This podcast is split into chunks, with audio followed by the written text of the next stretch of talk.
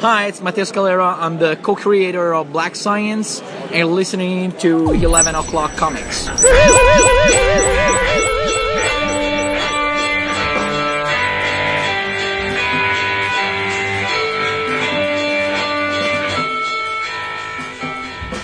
got no problems at all with that. I was that. just gonna say, man, I feel pretty good about that. Yeah, that was excited. I was excited to hear Well, that. it's book of the month, man. Yeah, It's a patron-sponsored episode, book of the month. How how could that be great? I don't know. You're gonna have to find an answer to that. I have none. Well, stay tuned. They might know. Okay, I have 99 problems and defenders ain't none. it's true. I kept the feel good train rolling too for my inner travels. Oh fuck! I'm looking for new travels. Oh, you've been reading a ton of stuff. Pick something. Something. Yeah, just pick anything. And we have handpicked it just for you. That's right. It's 11 o'clock comics, episode 745. And it's also a special episode. It's the book of the month. Yeah. What's not to be excited about? I'm Vince B. Oh, I'm excited about that. I'm David A. Price. Wow. You're easily excited then. Wow, just just running with it. And of course, I've gone by many names over the millennia. Amos Moses, Living Hulk, Living Titan, Richmond Wagner, The Magic Planet. But of course, you all know me best as Zemnu. Wow. Yeah, I like Zemnu a lot. You could be him. I'll let you be him. I'll call you Zemnu for the rest of the All right. episode. Hey, big and fuzzy. Yeah, with like an iron dome. That's okay. He's cute. Can you imagine a plush of Zemnu? That would be awesome. Well, he's the build-a-figure for one of the lines that are of the Marvel Legends right now. Oh, that's interesting. Mhm. Yeah, you got to buy a lot of poop to get to build a build a figure, though. I, I'm not. Dude, the most janky build-a-figure move of all time is making the Falcon Cap's wings yes, build-a-figure. I agree. I agree. That is horrendous. yeah, they should have been ashamed of themselves. Yeah, but there is a subset of people that should not be ashamed of themselves, and that's our patrons because they are the ones making this possible. Yes, it's true. Patreon.com forward slash 11 o'clock comics, the hordes, the legions of nameless ones that come in and support us each and every month, make all of this stuff possible for you. You guys benefit from their, let's call it donations, because that's what they are. And uh, there's book of the uh, not there's the book of the month club on which you guys can vote. There's the cover a day. There are previews videos. There's Jason's original art posts, DAP stuff. Everything is on the patron, and you should see it. It's beautimous. So go there, patreon.com forward slash 11 o'clock comics. Look around, have a seat. If you like it, stay a while. There you go. Yeah. Get Yeah. all comfy, like get the butt print into the couch Oh, yeah. where the padding just just weighs down from the ass being in the same spot all the time. My God. what are you drinking, Jason? Coffee? no, no, I had a coffee um, that I finished up about ten minutes before we started recording, so I'm just drinking the nectar of the gods, aka H2 Izzo. Nice. I am drinking the same, only mine is cherry limeade. Mmm. Yeah, it's very good. She brought one home today. It has a bomb pop on it. And it's called Red, White, and Blue Pop. Seltzer? Uh, no, uh, sparkling water. Well, yeah, okay. That I mean, And it's, it's from Walmart, Clear American. And uh, I had to try it. Zero calorie. You don't like the whole Yeah, like yeah. I, I had to try it on the spot because I'm a big fan of the raspberry. And uh, I, I have very fond memories of the bomb pops walking around the neighborhood with, with uh, blue lips. So I said, what the hell? I'll try this. It was it was good, and, but it needs to grow on me. Like I'm not an instant. I don't buy into any kind of flavored water right off the bat. I have to, you know, I have to decide and mull it over and deliberate. Do I like this? I don't know. Let me try another bottle. So jury's still out, but I think it's good. It just may not be as great as the cherry limeade. was That- it cherry raspberry basically? Is that what it was? Yeah, cherry raspberry and maybe a hint of vanilla just for the white of the bomb pop. Mm-hmm. Yeah, it wasn't bad. It wasn't bad. I, it may be my favorite. Who the hell knows? It, it could develop. We'll see. N- uh, more news coming. As if anybody gives a shit. Dap, what are you drinking? Uh, all for one and one for all tonight, dudes. Mine's from the tap though. You're lucky you can drink water from the tap. I am very lucky, and I'm taking Oh, advantage yeah. of it every chance I fucking get. I was Nice. gonna say, I, yeah, we, we, we do the we do the. uh Used to do bottled water all the time at the old place. Yep, that's what we do. Yeah. Yeah. It's probably marginally better than the tap, but at least it makes just, you feel better that you're drinking something that's has the rubber stamp of somebody in a back room that says, "Yeah, send the water out." You Well, know? our tap just tastes janky. It tastes like iron. Yeah, Yeah. yeah. All right. Let's do this. Book of the month. This is going to be a long haul, relatively, because there's a lot of stuff going on. It is, of course, The Defenders Omnibus, Volume 1. And uh, let me grab it. Wow. There's a, a ton of names attached to this thing. Most notably, Roy Thomas, uh, Steve Englehart, right? Who else we got in here? We have uh, Sal Buscema, for the most part, on pencils.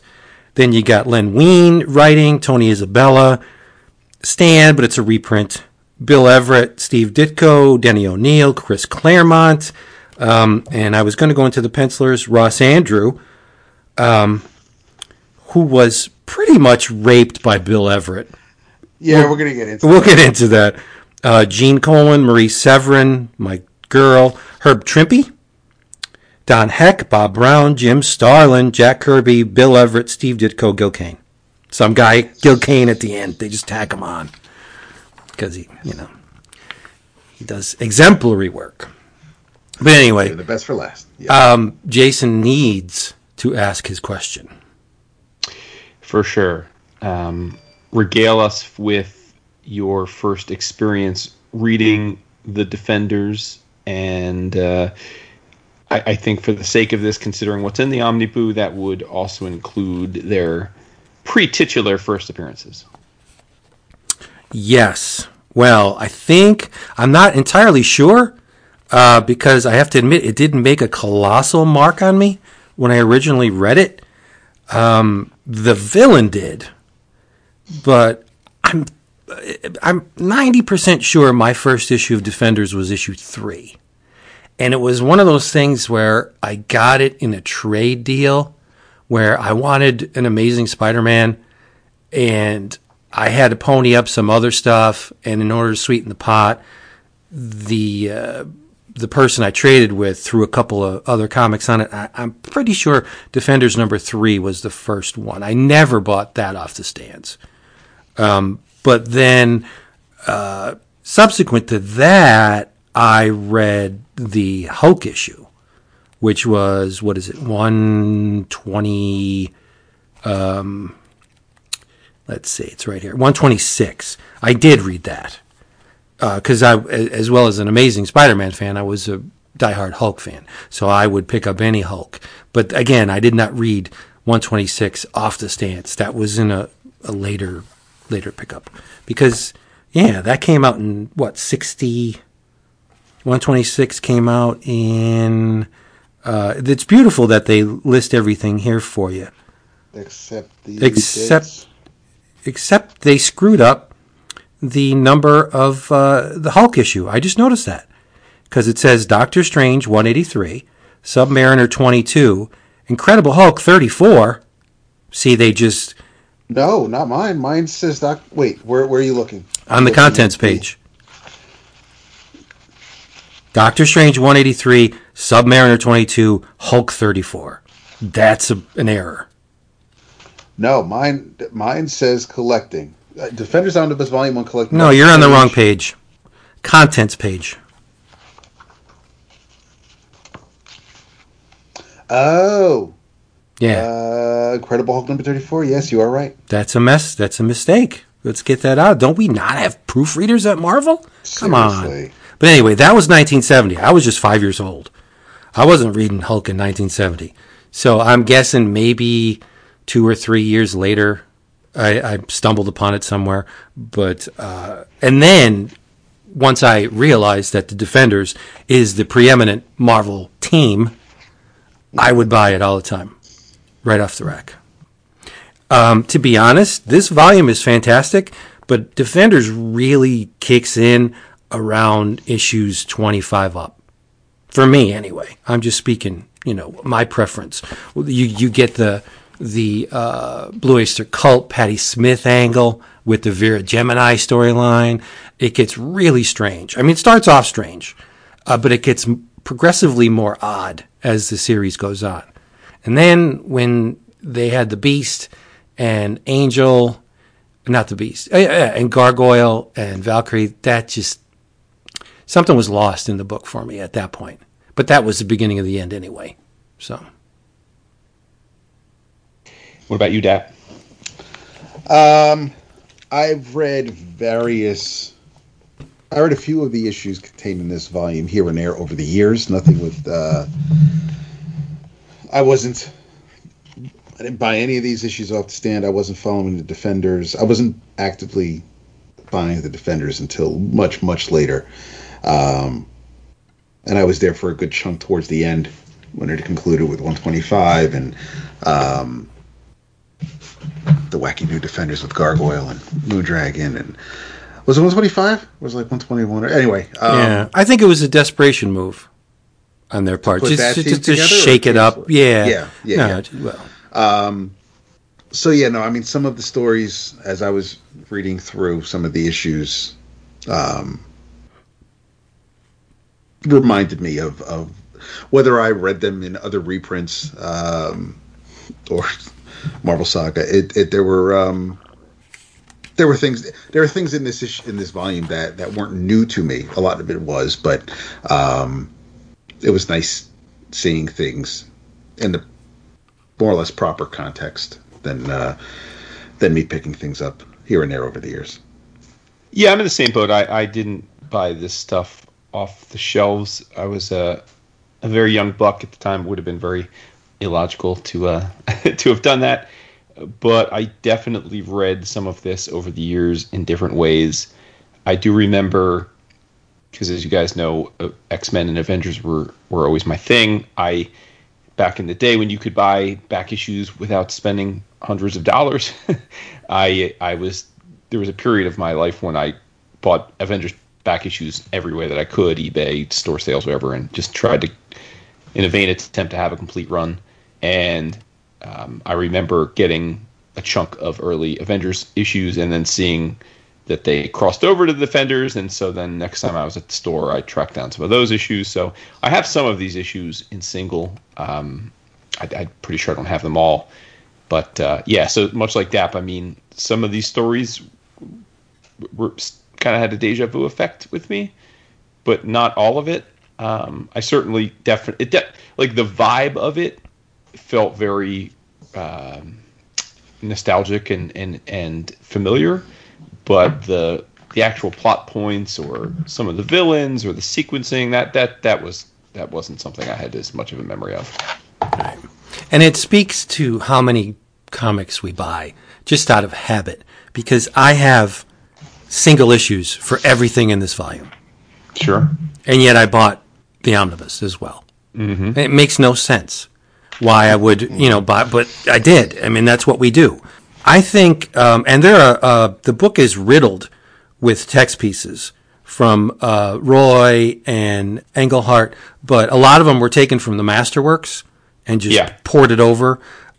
But uh, the uh, as Roy said, the Defenders uh, was a, a Roy Thomas brainchild, mother of invention. He had to write stories for Doctor Strange and um, the Hulk and Namor, the Submariner. So he's like, well, you know, in typical Marvel Universe fashion, I'm going to just keep this thread moving across titles. And uh, it's Lovecraft inspired.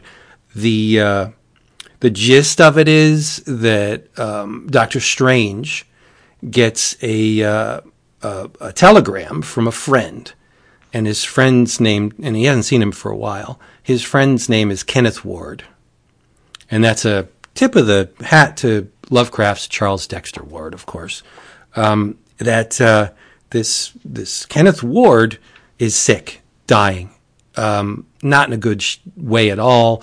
And uh, long story short, he had an encounter in the Himalayan valley where he found this this mysterious idol and uh, this two-headed thing um, and he brought it back and there's an inscription on the bottom of it and he's like, you know long story short strange could transcribe it or at least decipher it, and um, it, it it spins out in, from that into um, we got uh, one, Doctor Strange 183, then it spins out into Submariner 22, Hulk 34. Hulk 34 is very important because um, in this issue we meet a character called Nightcrawler, not our good old Kurt Nightcrawler. This is uh, a being that uh, You know, resi- you just said Hulk 34.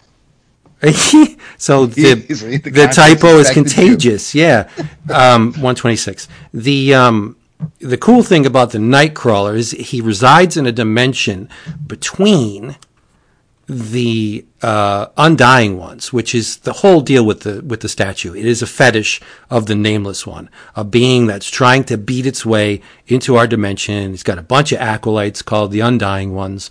Um, they just want to stream into our dimension and just ravage the place. But the Nightcrawler's dimension resides between the undying one's dimension and our dimension. It's the only way you can get across.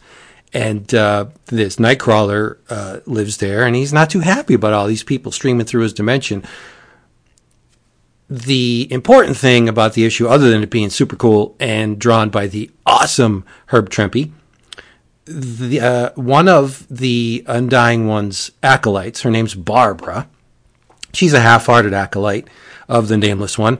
She, uh, it was originally intended that Doctor Strange pushes Namor through the dimensional breach, and he's going to stay there and and bide his time and protect Earth from these dimensional invaders. But Barbara, good old sister Barbara, takes Doctor Strange's place in Nightcrawler's crumbling dimension. The Hulk and the, the fight that ensued just destroyed the whole dimension. Nightcrawler's pissed. But anyway, so Barbara stays there so everybody can escape and, and go back to reality. Uh, in the in the process, she goes crazy, eh, legit insane, and um, then the, obviously the story progresses through uh, Submariner 34, 35, Marvel feature number one, in, uh, in, in a sense, Marvel feature number two. Like there's threads from the story that trail through it. The, the main focus of each issue may not be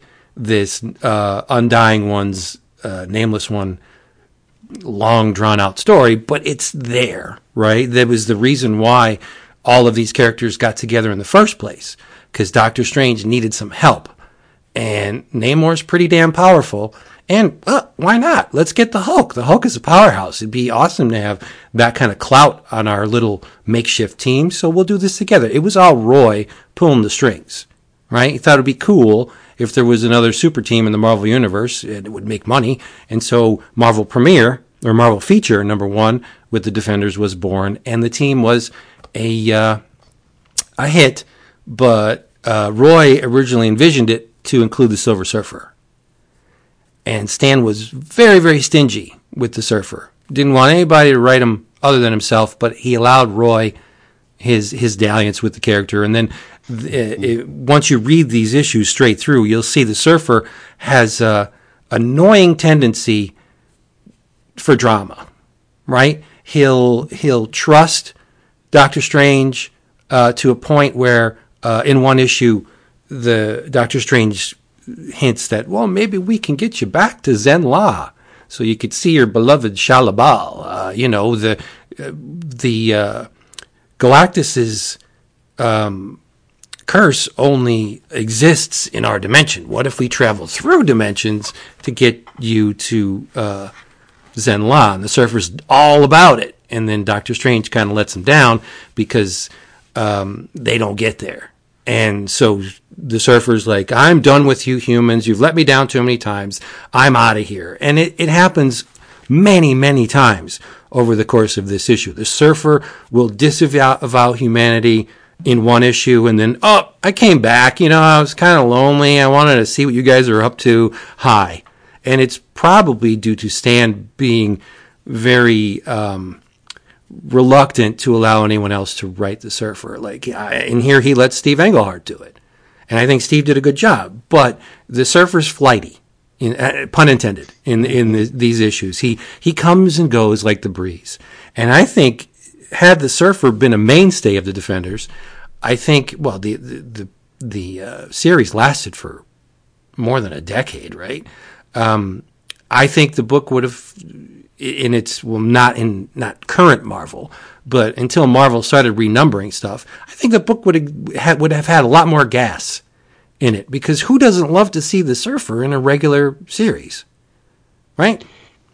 Definitely. I mean, the thing about the Defenders, which is kind of cool, is that they were positioned this way, like you said, almost out of convenience as a non-team. But if you think back on it, it makes sense because these were all characters that, uh, well, outside of Surfer, but these were characters that had their own books for a long time, but the books weren't particularly great sellers back then. Right. Uh, on a relative basis, if we saw the numbers, I'm sure we'd think they were gangbusters. But but just relative to other things on the stands, they weren't great sellers. And so more bang for your buck, right? Like putting all these guys together would theoretically be something that would appeal to, to readers more. I, Right. So I, I love I love the idea for sure.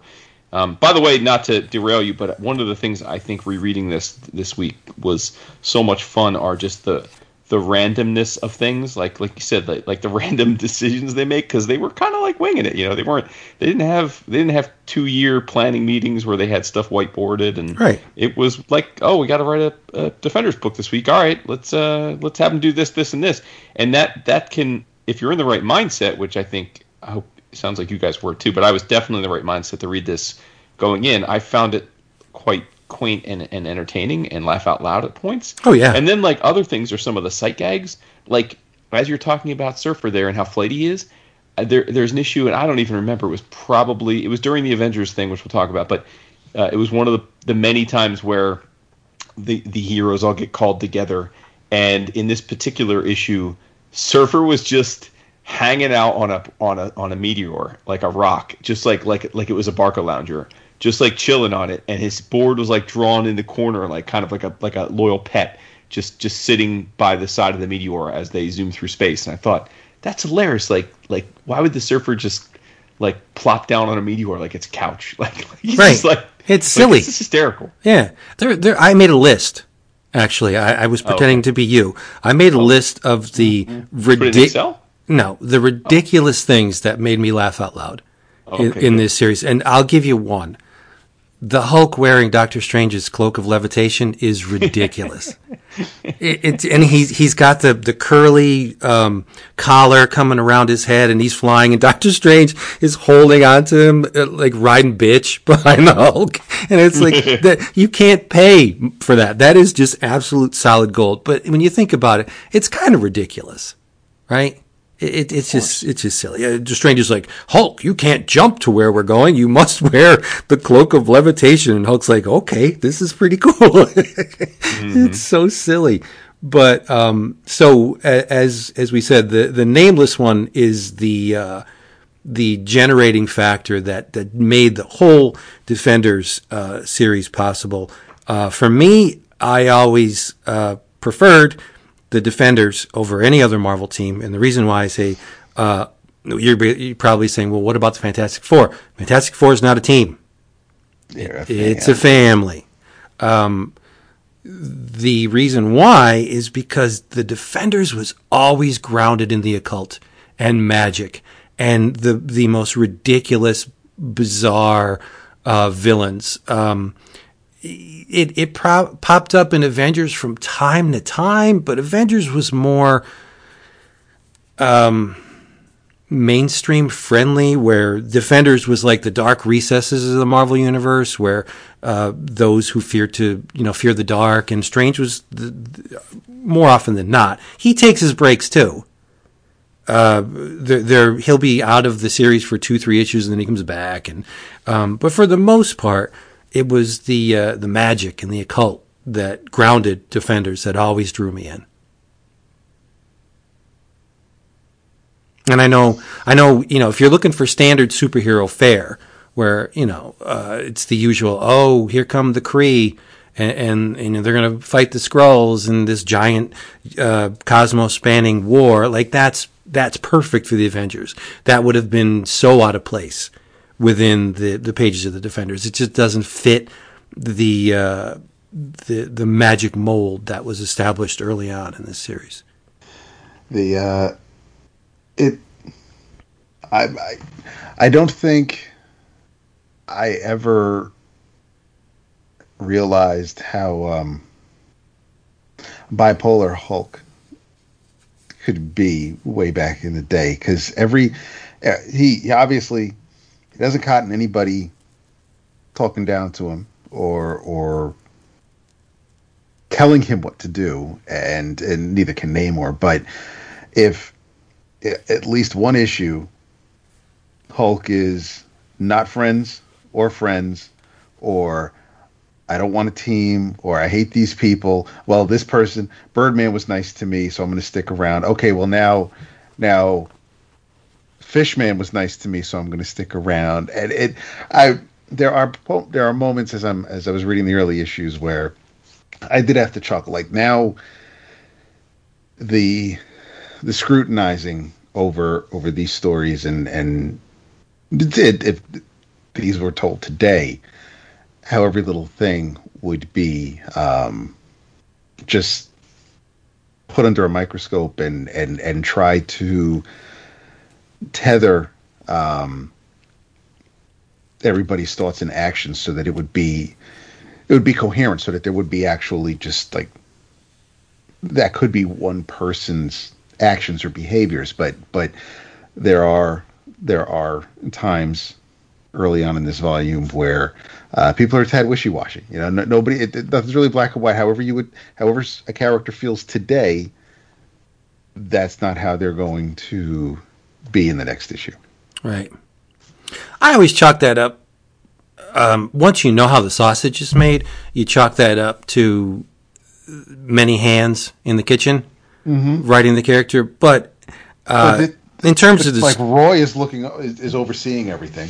Yeah. Um, and and for the most part, I mean, it's it's not. Um, yeah, it, it's yeah. No, I don't. I, I don't disagree with you. Yeah, because we. I mean, even today, we we would read something and say, you know, that that that person doesn't have a good handle on on that particular character because he's not written the way he's been written for the past thirty years. It, it's I absolutely yeah. support that theory. But Roy was doing so much back then too. I mean, how much did he really oversee?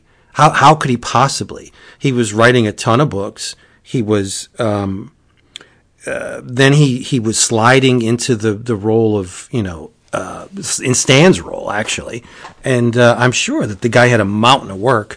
If if the the Hulk sounded off, I don't.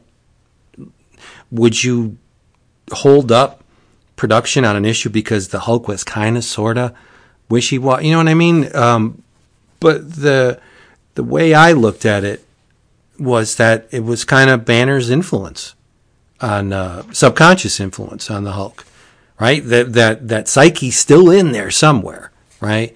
Um, and the more level-headed aspects of his mood swings I guess you could chalk it up to Banner having some kind of uh, residual influence on the Hulk, right? Because they still yeah. occupy the same body. Right. Yeah, and and it's and and we're a creator like Al Ewing going it, it, taking all everything that the Hulk's done, um, and try to make sense out of it, or or, um, or Peter David taking what you know Mantlo wrote about. Yeah ad. You know, it, it's it, it, all works. Plus, we're we're reading this, we're binging this one one issue after another. The, these issues came out bi-monthly, so and and depending on the age of someone reading it, that's not that that's not necessarily something that they're going to focus on. That's not they don't they're, they're not really caring if the Hulk is wishy-washy. They just want you know these these three off kilter characters teaming up to fight something on Bald Mountain, and and it's that and and, and you get that you absolutely get that it, it's um, there are moments where I was thinking about it today. Um, the way the characters are written and the way the stories come together, especially in the uh, Avengers crossover issues, there are moments where if this was if these stories happened in um, 70s or 80s. Yeah, 70s DC in um, in an issue of Justice League of America or um, Captain Comet or anything, any any wonky. The way the characters sound and and behave, and the way the stories play out, they would make sense to in my mind. They're kind of written the way '70s DC books came across with with, with just everybody faces something. The team comes together, faces something, and then at the end either shrug, walk off, or all laugh on the last panel, and that's that's kind of the way. To, and it it was weird for me to see Marvel characters, Marvel setting play out that way. It just it, I never really like any other any other 70s Marvel book whether it was Avengers or Fantastic Four or the Incredible Hulk or any any other issue here or there I might have picked up over the years um, had a a distinct Marvel feel. It it it just whatever it is, whether it's the look, whether it's the lingo, whether it's uh, the more present day, in, in air quotes, realistic type of story, Marvel stories had had a feel. I, I knew when I was reading a Marvel story, reading these Defenders issues, they don't. Aside from knowing that you know Doctor Strange and the Incredible Hulk or Marvel characters, there really isn't a whole lot here that kind of um, uh, the footnotes, yeah, but there isn't a lot in the story that makes me that that gives it that that Marvel feel uh, to me. But I was again, I wasn't buying these issues off the rack in the early '70s, so um, this is my older brain reading these and and and thinking that. And I think we have to give um, uh, notice, I guess, to the Marvel um, misunderstanding. It's a trademark at this point where you'll have two heroes, for whatever reason, come to blows, and then they, you know, either find out one's being mind controlled or they were told something that wasn't true or they misinterpreted oh. the situation where you get two heroes fight and then they oh you know what are we doing? We shouldn't be doing this. Like that's a marvel staple. We've seen we've seen that forever. I, and, I, and and i'm so aggravated that of all the characters and granted you know they they tried to play it off where it's like you know well the way the surfer acts and the hulk acts i can understand why you know you would jump to that conclusion. But when you have Loki trying to explain to you these are bad people, you must attack them. Yeah.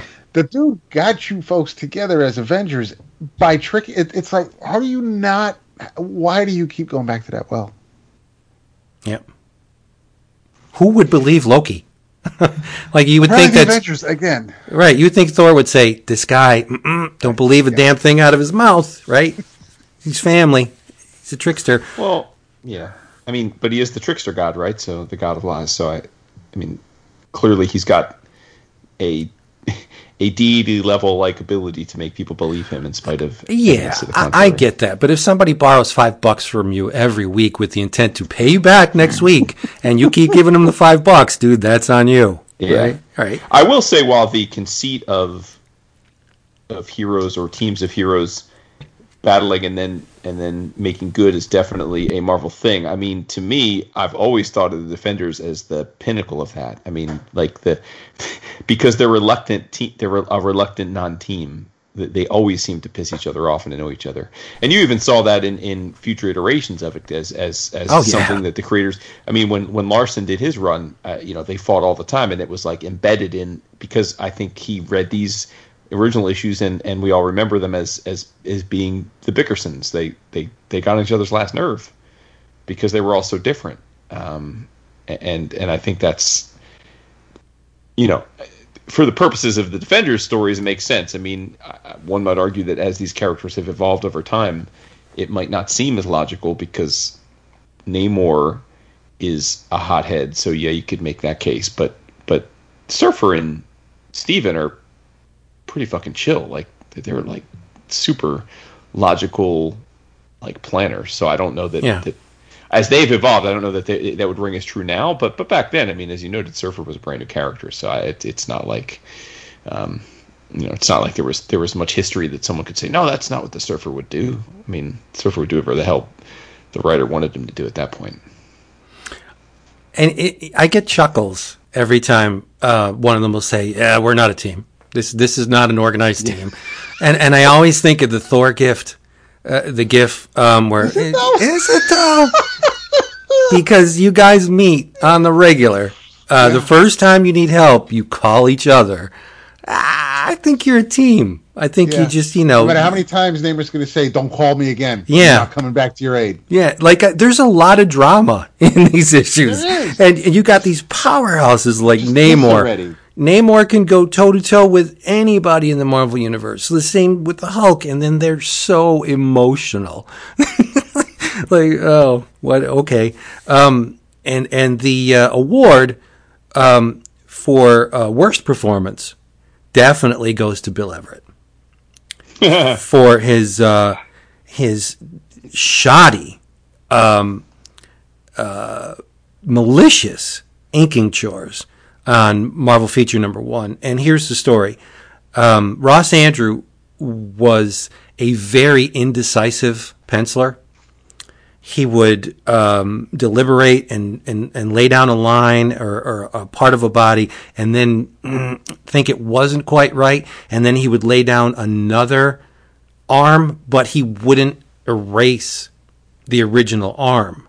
Or he would he would go in deep on facial features and decide maybe they weren't quite right, and then he would do other things, but leave the traces of his first attempt. So when Bill Everett got the the, the pages, he was like, "The hell is this?" There's shit all over the place. And just to be spiteful and malicious, he inked every line that Ross Andru laid down. And it's not a good showing. It's really not. Um, uh, you could t- in in when, in Doctor Strange's astral form, he didn't even finesse the line at all. Like he just quickly, you know, threw it down on the page. And from what Roy says in the introduction, Stan was not happy, and um, for whatever reason, Everett got another chance to ink um, Ross Andru later on and did a better job, um, a far better job than he did on the uh, the first attempt. Uh, it was uh, Defenders three where he inks them, and it's it's it's fair. Like Everett was a great inker. Not not only was he a consummate uh, designer and penciler, he was a very good inker. And um, I look at Defenders three and I think, wow, what could the uh, what could the first attempt have have looked like if he just you know pulled up his belt and said, "Well, I got some work to do here. I am an inker, and that's my job." So, at least in this instance, so I'm gonna I'm gonna do my due diligence. But he didn't. He just was was very uh, very spiteful and, and hacked it out to the to the the detriment of the issue. I mean, it doesn't it doesn't even look good. No, it doesn't. Yeah, the the the astral form being what it is, I agree. But also, I, for me, the the what really stuck out was the Hulk. Yeah, I mean, it, there's just the Hulk's got wrinkles and scar. What I mean, on what page would 127. yeah, and and and, and like like giant indentations in his feet, and and and it, it the whole thing's a yeah, it's a mess. Yeah. I like the looseness of it, but I don't think it does credit to the the magnificence of the pencils of, of Ross Andru, such as they were. Like m- the guy maybe had had uh, self confidence issues, whatever. But I mean, you don't screw with Ross Andru's pencils, whether you have to put a little bit extra effort into it or not. You know, like I said, greatest penciler to ever touch Amazing Spider-Man. But whatever.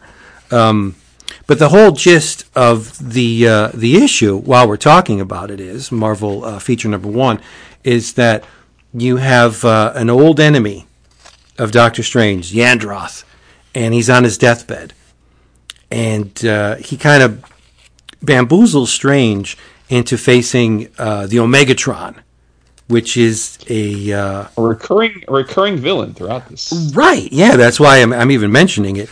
Uh, the Omegatron was built in a in a faux lighthouse, and uh, it's very important. Doctor Strange to beat this Omegatron because the Omegatron has the uh, the potential to destroy the entire world.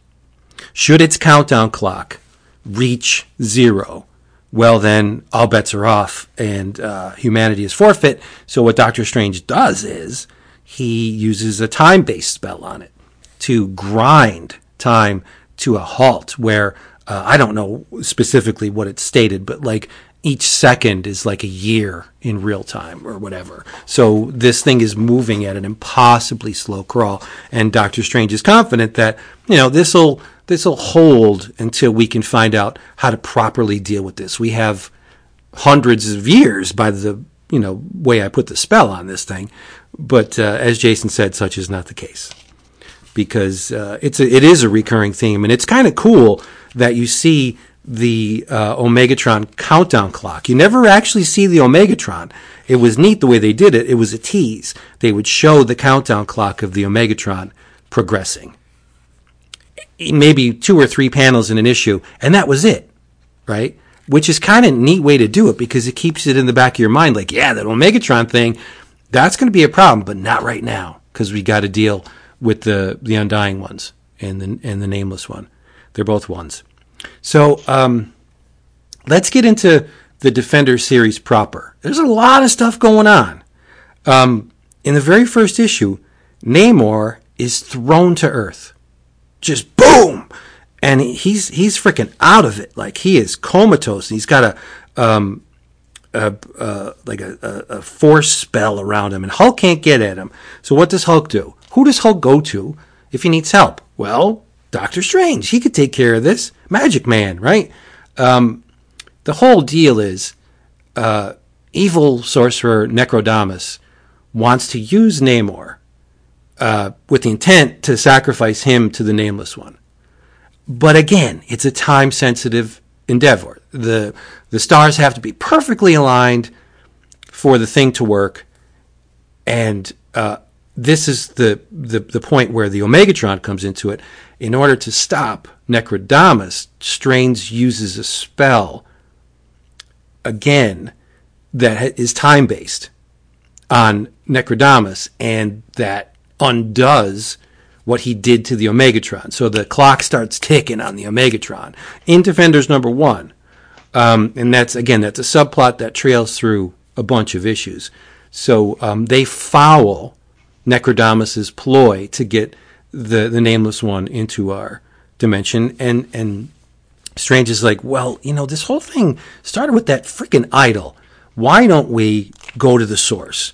Because Kenneth Ward found it in the Himalayas. Why don't we go find that place and see what's up? Right? We'll, we'll go right to the, the, the fount. And um, so they're searching the Himalayan valley for the undying ones. And this is, again, on my list. Silver Surfer has been hanging out there. And he becomes a surrogate daddy to a pack of Yeti. it's it's so stupid. Like the and and of, and of course, you know, fights brew because the Hulk sees all these monkey men and he starts you know being the Hulk, um, and the Surfer's like, whoa, whoa, whoa, whoa, these are my these are my buddies. I, I I've been hanging out here, you know, teaching them. You know, Surfer's altruistic if nothing. And he's, I'm teaching them, we're chilling, I'm, I'm showing them fire. They didn't even know what fire was, these guys. It's crazy. Turns out that the Yetis were actually the warrior wizards of the sorcerer Calizuma in disguise. They were pretending to be Yetis. They were under a spell and the, uh, you know, a, a, a, glamour. Well, not so glamorous, but it, it's a glamour.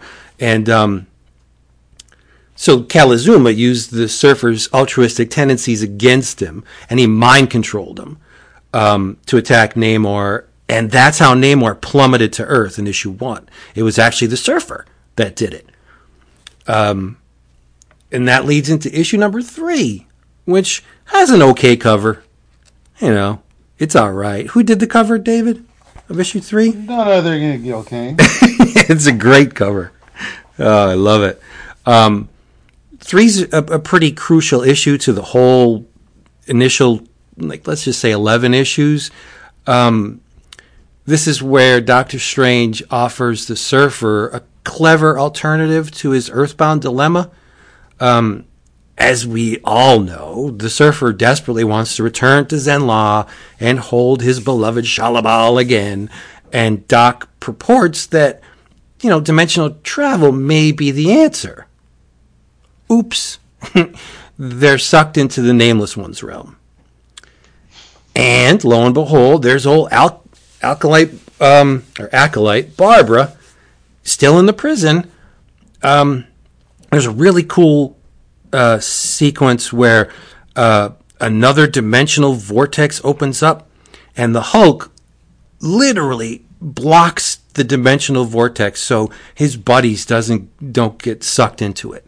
Like it's a great scene, and uh, it's one of those moments where you're just like, "Yeah, Hulk! Like you did the right thing, right?" Um, and and all of his friends are slamming against him, and the the the pressure must have been immense. But the uh, the thing that was unaffected by the vortex was the Silver Surfer's board. So Namor tries to get the board, and he's grasping at it. He's trying to reaching out. He's trying to get it, and and he grabs it, but they all slam against the Hulk again and they they use the the board to um, skirt the dimensional vortex, but but the problem is, um, Barbara. See, Barbara got a little comfortable in in the nameless one's dimension and actually became his bride. So I don't want to think about the implications of that, but the, the physical implications of it is now the nameless one who had two heads prior to this, now has three. Two, cre- two creature heads and one batshit crazy, beautiful blonde head on top. And it looks so damn bizarre. That's the that right there is one of the reasons why I love Defenders because that that's just ridiculous. And and if you think about how the nameless one is connected, they they rarely show them from the back because just the way the two torsos connect is odd it, it doesn't connect to the shoulders. It connects somewhere along the bottom of the spine, but it's weird when you think about it, right? Like, how does he walk? How does it, it must be incredibly painful for this thing to even exist? And why have two sets of wings when one of them obviously doesn't work?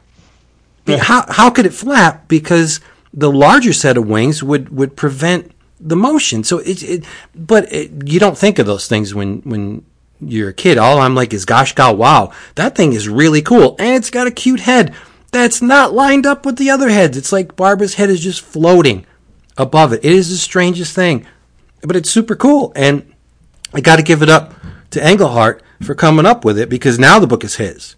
The, the defenders have been removed from Roy Thomas's control, and now Englehart mm-hmm. is plotting the series. So this yeah. is, I, I can only imagine like him thinking, yeah, that nameless one was kind of cool with the two heads and all, but um, I'm gonna give him three heads. Like that's it's just bizarre. You you uh, in in your synopsis you passed over one of the things that made me laugh out loud, which was after they after the Hulk opens holds up in the portal and they use the board to escape and everything. Um, Namor's like, "Oh, I, I'm I'm so I'm so I'm so you know, worn out. I need some water. And and Strange, you know, basically just like shoots water out of his hand and like rehydrates him. But then Strange is like, it's a small enough gesture of gratitude for your struggle. And then like the Hulk is in the corner looking all salty, being like, him. What of Hulk? No one thanks Hulk. No one gives Hulk like, water. He's just straight Lowry's because he's not getting any appreciation. I love it. And I think the placement of the Hulk is perfect in the lower corner like that. Like just like yeah. what the fuck? What, what, what is this? Yeah, it's a great panel. I'm glad you mentioned that. It's a, it's a good one. So um, the whole deal was to to weaken the defenders, right? That's what the dimensional vortex was there for. Um, they want to soften them up for the arrival of Barbara and her sugar daddy, right? Uh, but the fight ends with the nameless one snared in Barbara's old prison. That's kind of a cool twist. Um, Strange saves Barbara, but her mind is has cracked. She's she's loopy, um, and things go awry again because they do not leave the nameless one's dimension, thinking that they were going to go to um, Zenn-La. Uh uh They return to Earth, and it's not a present day Earth right? And this is where the surfer gets all grief stricken and he flies away, vowing never to trust man again eh, with the drama. Um, eh, and, and it leads to, to number four, um, turning point, I think, in, in what was established, right? They land in Britain. Um, uh, a, a, castle that may be familiar to uh, Marvel readers. uh, the the defenders, the team that's not a team, are beset by the minions of Queen Cassiolena. And she's got protectors because she's the queen, you know. Uh, she's got a wizard, Fragon. And strange, never could have predicted this, uh, but I should have because of the uh, other characters that are involved. The executioner's there. Right? And, and this issue is uh, notable because uh, Namor suddenly gains an earring Yeah. over the course of I, I, I guess when when they crossed over dimensions he just it just happened right um so they're overpowered uh, and they're thrown into cells and, and who are they sharing the dungeon with but Dane Whitman the Black Knight My dog. and the Enchantress right uh, so the Enchantress takes a look at Barbara who's nutty in a corner and she's like hmm I can use this person to get us out of here. So she takes a part of herself. The enchantress uses a, a, a shred of her identity and adds it to the mental morass that is Barbara and transforms her into the Valkyrie. So if you read the backstory of the creation of Valkyrie, there's a lot of stuff going on. Like I get confused after a while because obviously the Valkyrie didn't start off as this Barbara character. She has backstory in the Marvel universe, right? Um, and but she was a fledgling character to begin with. So now, after being quote born again with a shred of the Enchantress's identity, the Valkyrie doesn't even know who she is. Like she has no sense of self identity. She has no um, experience in the world, and that's that's a, a, a subplot that just it doesn't go away in, in the Defenders. It's uh, there's Val Val's always struggling with who she is, why she's here, what is she supposed to do, um, what's her purpose in life, right? And I think that's kind of neat. Um, but Val also gets some of that suffragette spirit from Enchantress because if anybody, uh, I think Enchantress is the number one uh, poster gal for women's liberation in the 70s for Marvel. Easy, right?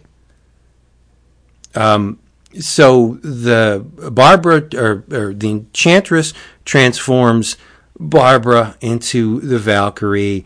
Um, everybody fights. Cassiolena is felled by the Enchantress who makes up with the executioner. See, she was the enchantress was cozying up to Dane while they were in the cell. She's sucking face with him, and then as soon as she's free, oh, it's my my my squeeze. The enchant the the executioner, the only man for me, and and Black Knight's like, what the hell?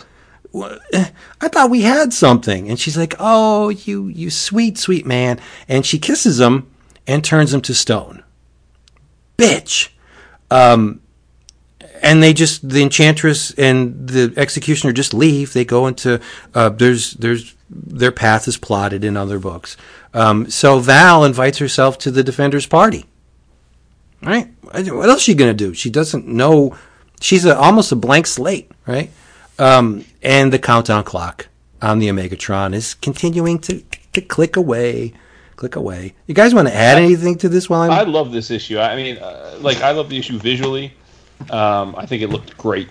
Uh, like in a in another world, I would love to own art from this issue in particular. Um, and I thought that, uh, yeah, I mean, they, they, they basically make my man Dane Whitman a cuckold, which is Yeah. a shame. It's hard. It's hard hard from a boy out there.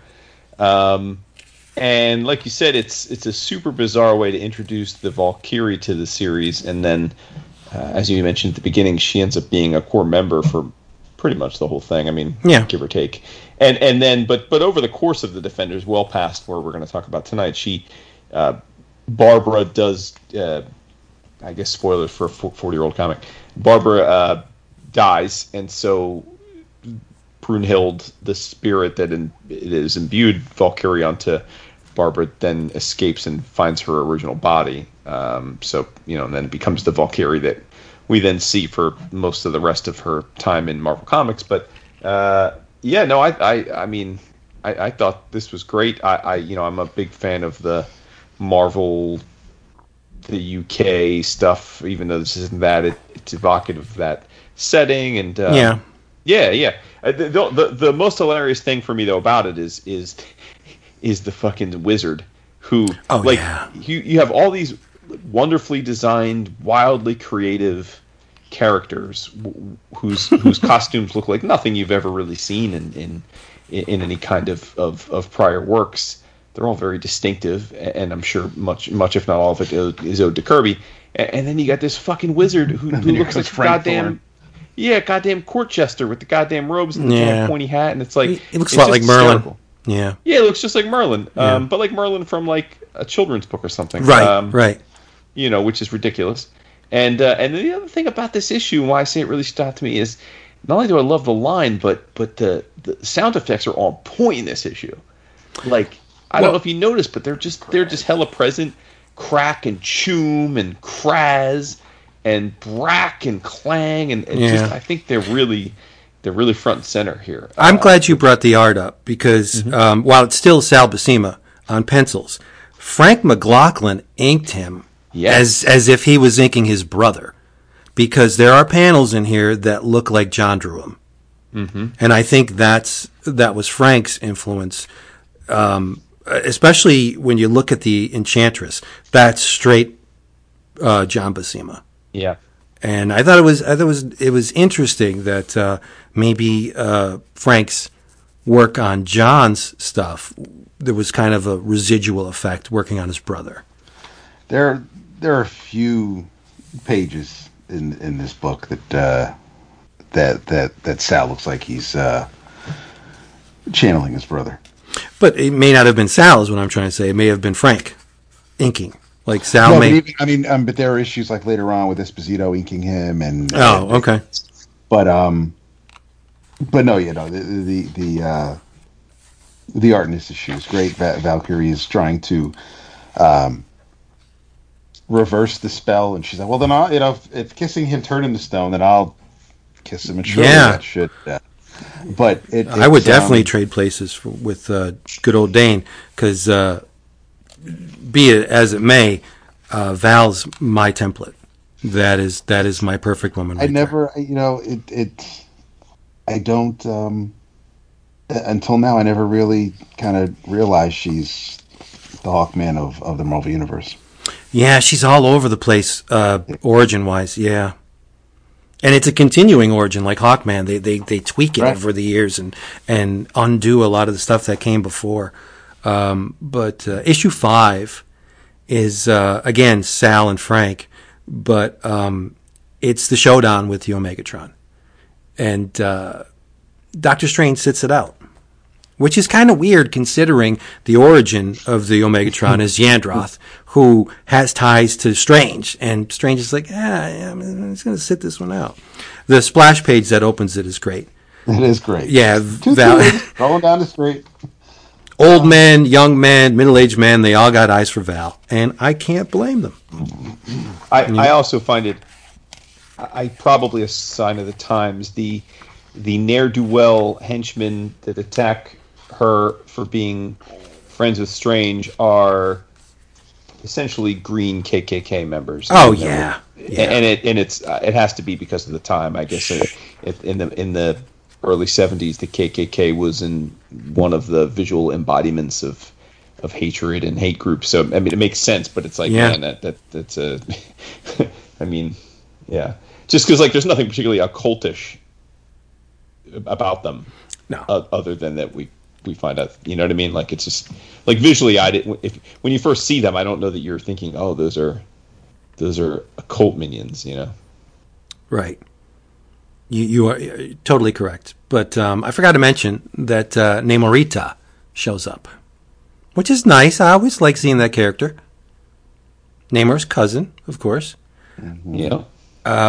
And the team um, inches closer to accepting Val in this issue because uh, I think they, they didn't know how to take her in the previous issue. She's uh, uh, essentially a newborn, and now they're like, ah, you know, you're okay. you know, you stepped up. I think this is going to work, even though we're not a team.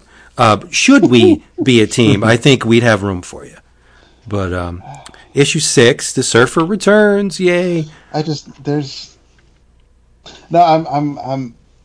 This is. I mean, obviously, it's a sign of the times because you know everybody's a sweetheart or or or a chick or whatever. But I mean, Doctor Strange, who you know, Donny Doctor Strange that I've known in the past twenty years, but he, you know, he just refers to to Val as girl. You seem displeased to see me, girl. It's Yeah. like, really? I Yeah, that's That's- just purely a sign of the times. yes, absolutely.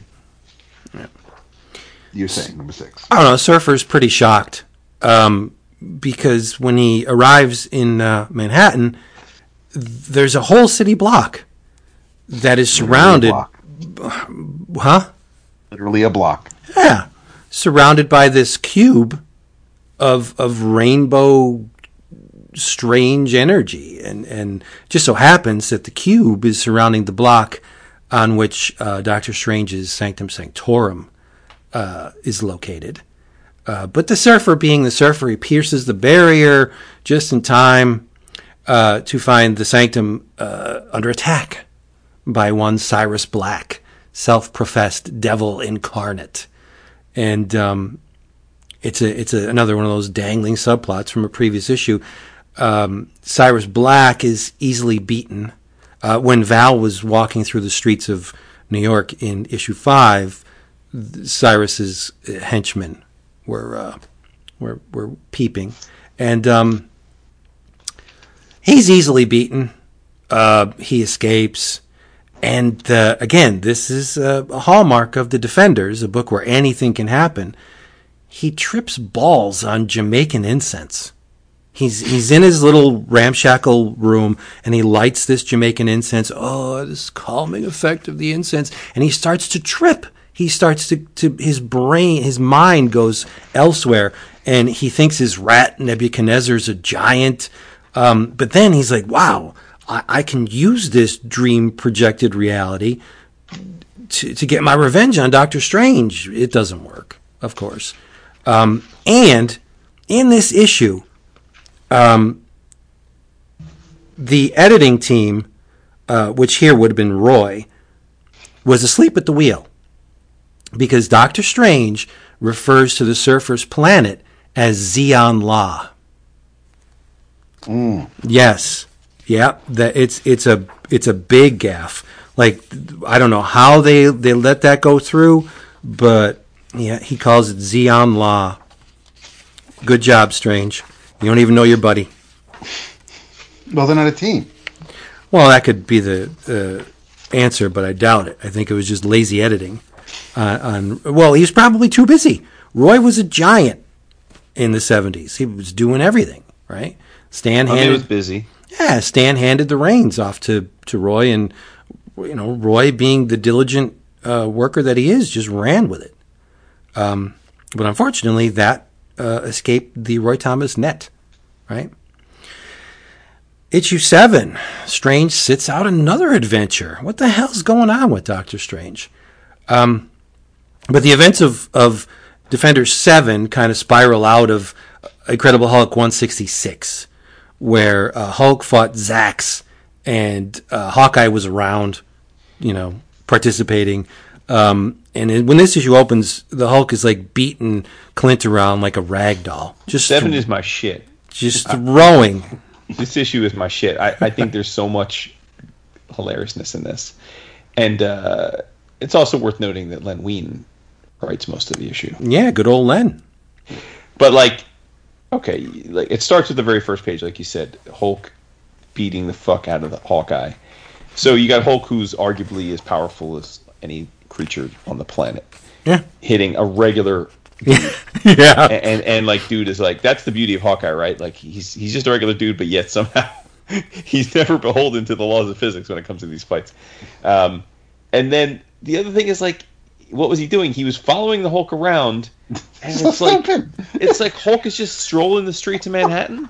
Dude's like stopping for a latte. He's like going to uh, book off. I mean, what, what like like since when does the Hulk just skulk around the city on a stroll?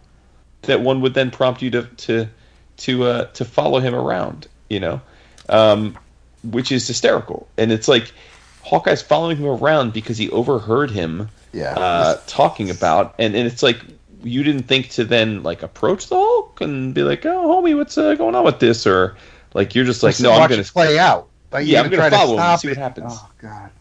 Yeah, it's it's hysterical. I I and and they they in the pantheon of Marvel characters who have been portrayed in different ways, uh, the Hawkeye's up there.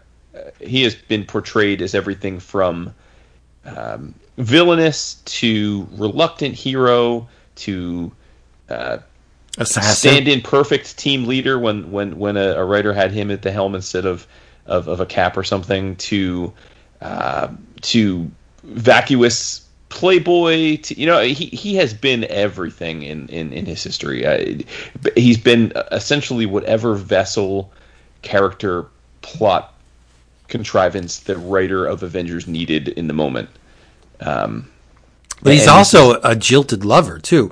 He he had a thing with uh, Black Widow, didn't work out. He had a thing with um, Scarlet Witch. Scarlet Witch, right? And then the Vision stepped in and and and cock blocked him. And then the, I had a laugh when he's uh, they're all like, "Yeah, we're the defenders, and uh, we we got something to do." And Clint's like, "Oh, Val's pretty cute. I'll stick around." Like, you don't yeah. learn, you don't learn. What's up with There's you? another example too of the sexism because he's explaining where he's been when he's up to like you said, and he's like, I was putting the moves on the Scarlet Witch, but she threw me over for the Vision, so I split. And then the next page, like you said, it's like after that I was pretty strung out, so I went back to my first lady, the Black Widow. yeah, but Daredevil got in the way. Yeah, and then they show Daredevil punching the fuck out of him, and then they show him jilted again because they get invited to be Avengers, and, and even though he was invited too, he's all salty about it.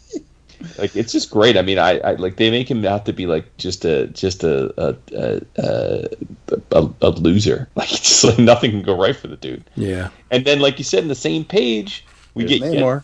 we get yet another explanation that they are not a team. No, of course not. Not Defenders is not an alliance. No leader, no rules, no charter, such as your Avengers.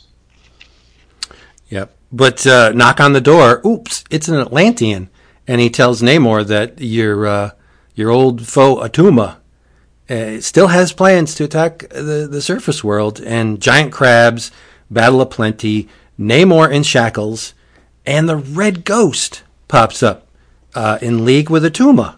Looking mad fly. Yeah. Not only the Red Ghost pop up, neckline and But how how did this not become canon? The Red Ghost abandons his super apes in favor of porpoises. Right. Holy shit! I need someone like, exam piece. like or somebody to Fraction. I need them to tell me a miniseries where where Red Ghost has got super porpoises. I I've got need Fred Van Lente written all over it. Oh, I need it.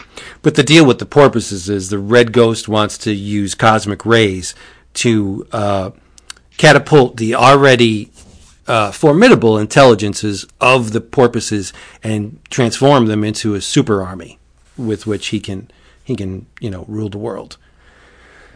Okay. Um, but uh, in typical Marvel fashion, the Red Ghost controls Namor's mind and points him at Val and Hawkeye.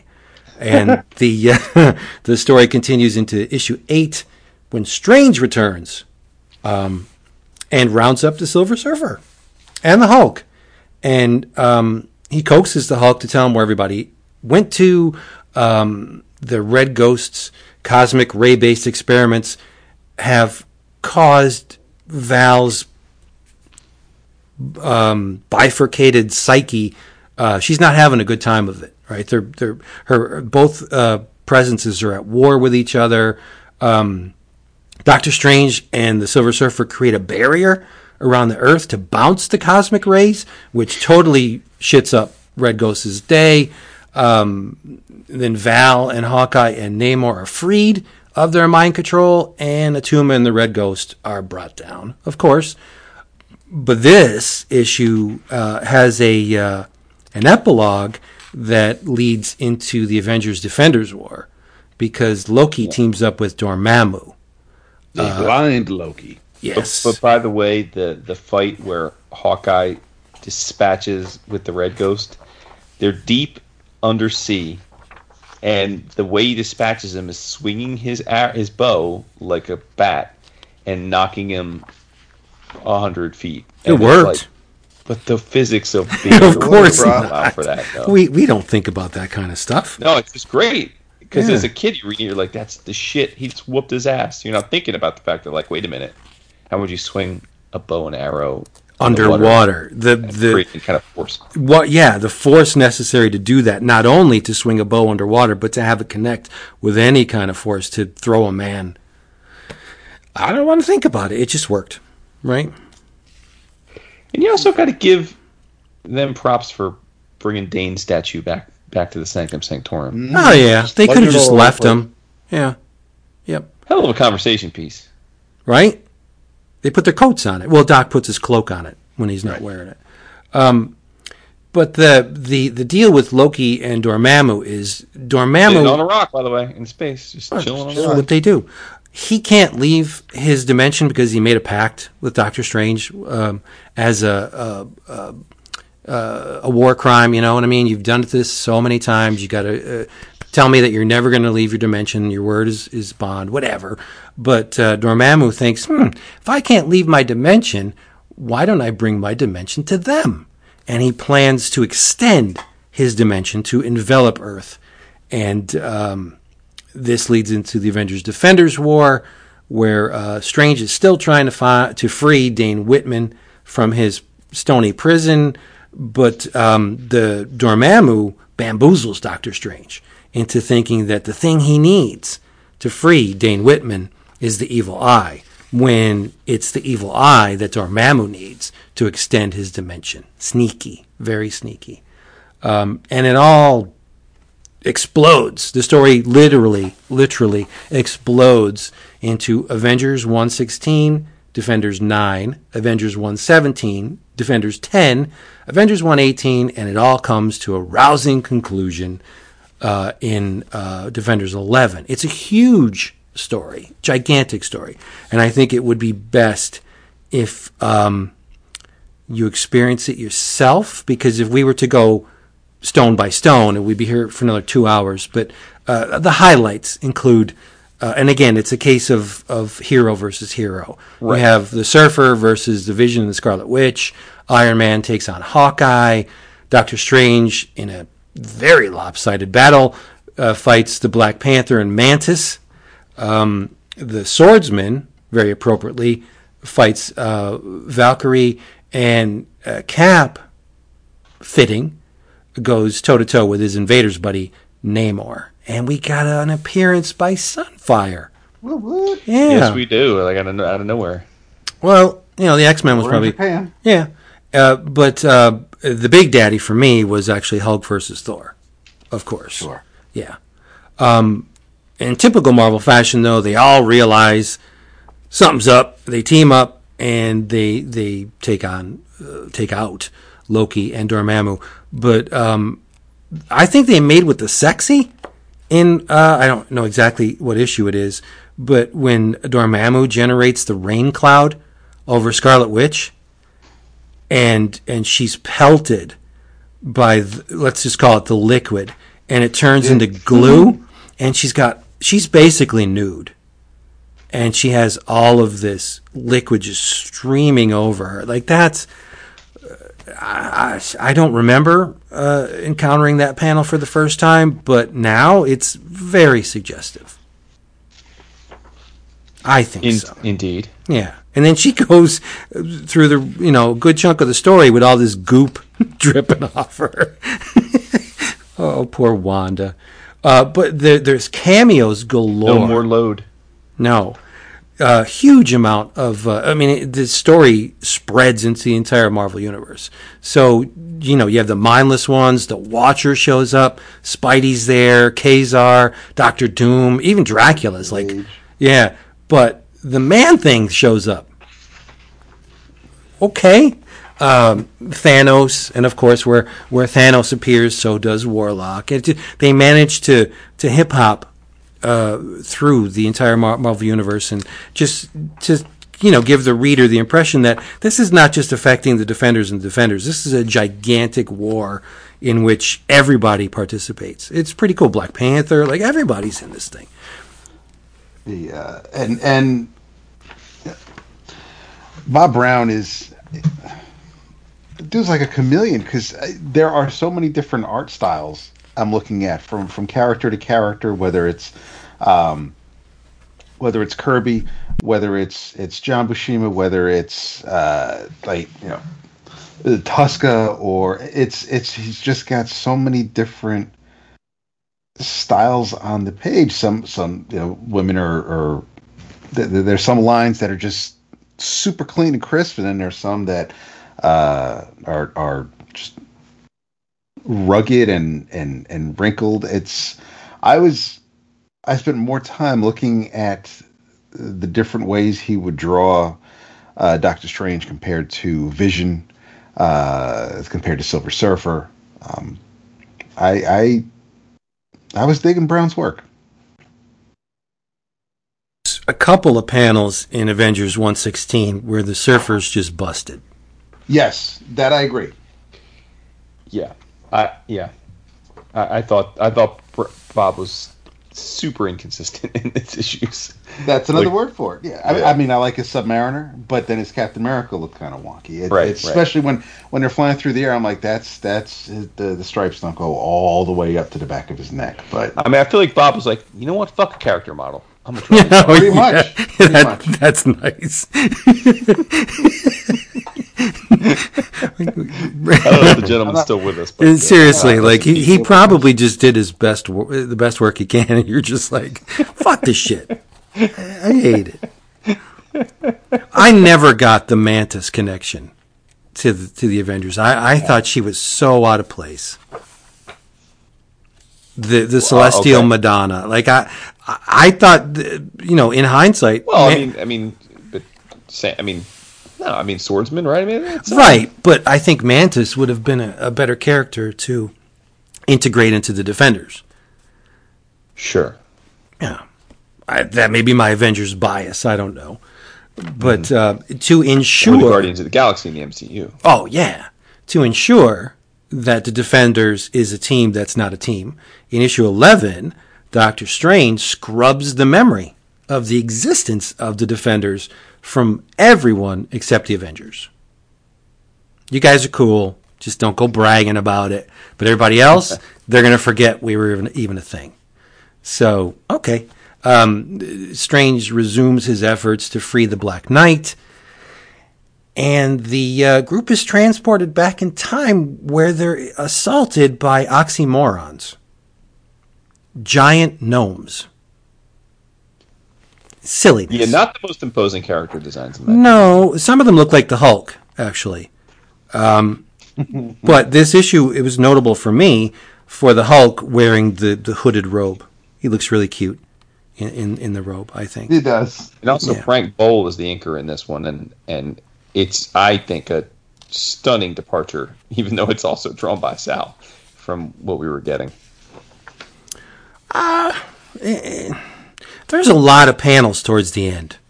Like there's a nine panel grid on, on at least two pages, and then Yeah. you know there, there- there's a there's a lot of work that needed to be put into this issue, and I don't I don't know maybe I feel like Frank was maybe trying to save some money and use the the thinnest possible uh, line that he could find. It's it's it's micro thin. It's like f- extra fine point. There's no depth to his ink at all. Hmm. Look, look how fine all the outlines are. He- They're like- yeah, he does have a Super delicate. Yeah. does have a delicate touch. Uh, I, I, it's not an affront. It's just it's it's different. Yeah. Um. So, uh, unbeknownst to Strange, uh, that thing that he thought was um, a tool of Dormammu with the evil eye was in fact key to to Dane Whitman's escape. Uh, and a good old Black Knight is freed from his prison. And at the end of the issue, everybody goes their separate ways. This is it. Farewell to you all. Yeah, go ahead, get out of here. Um, and of course, it's not the end because the series continued and, and they, they do come back together again. But um, that's the meat of the book. Um, there, are, there's a lot of stuff that happens after this. Um, I think most notably, uh, Giant Size Defenders number one, which is which is a great little issue. Well, it's not little compared to the standard size uh, Marvel books, but I um, believe that you you recapped all those Defenders issues, and then the issue where Zemnu makes his prominent return, you decide not to recap it. I didn't. Well, I wasn't going to recap it, but I mean, it, it is a continuation of what was established before the the series even began, right? Um, Yeah. uh, Zemnu is, is is a nudge, nudge, wink, wink, initially by Roy, because essentially you have the Hulk fighting the Hulk, right? Because Zemnu, when first introduced, was called the Hulk. Mm-hmm. Yes. Yeah. And in those that were in the know in the Marvel or, or more experienced in the Marvel universe, they knew immediately. But those that didn't probably didn't care because he's a cool looking beast. And uh, the eyes do it for me on Zemnu.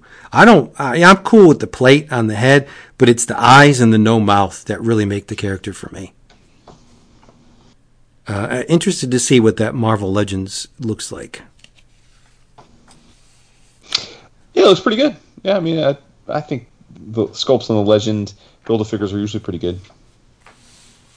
Is it si- significantly larger than the regular figures, or is it? Well, it's, it's yeah. Well, it's I mean, it's I think it's it, it's the same size as most of the Builder figures. They usually do the over. They usually do the larger characters with that. they used to go all out for the build a figures when I was buying Sentinels. Marvel. Yeah, like the Sentinels. Mojo was phenomenal. The MODOK was amazing. Yeah. Well, then- I mean, listen, if they're they, there's only so many giant figures they can come up with, right? Now they're at the point where they're doing Zemnu. yeah. Well, I, I would trade my Onslaught for a Zemnu any day. Yeah. okay.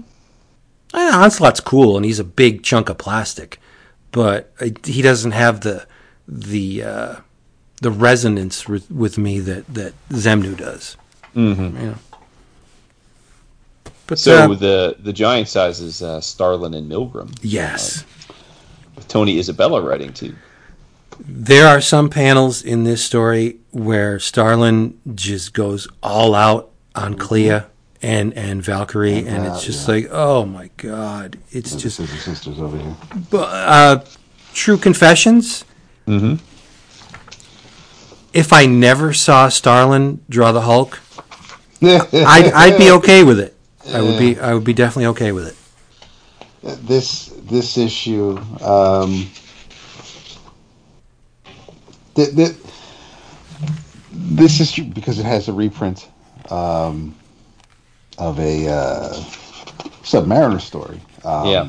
it just it uh, as as uh, as talented an artist as Everett may be um I'm fine with other people anybody else writing Namor um Although we do get the expression "great pickled penguins," so, I mean that's right, right there. There's there, there- there's your money's worth for uh, for the issue. But um, it was I, it, it was you know of all the old Namor stories, it was weird to uh, for me. It was it was it was weird for them to uh, include that one in uh, in this giant size reprint, not quite reprint. Um,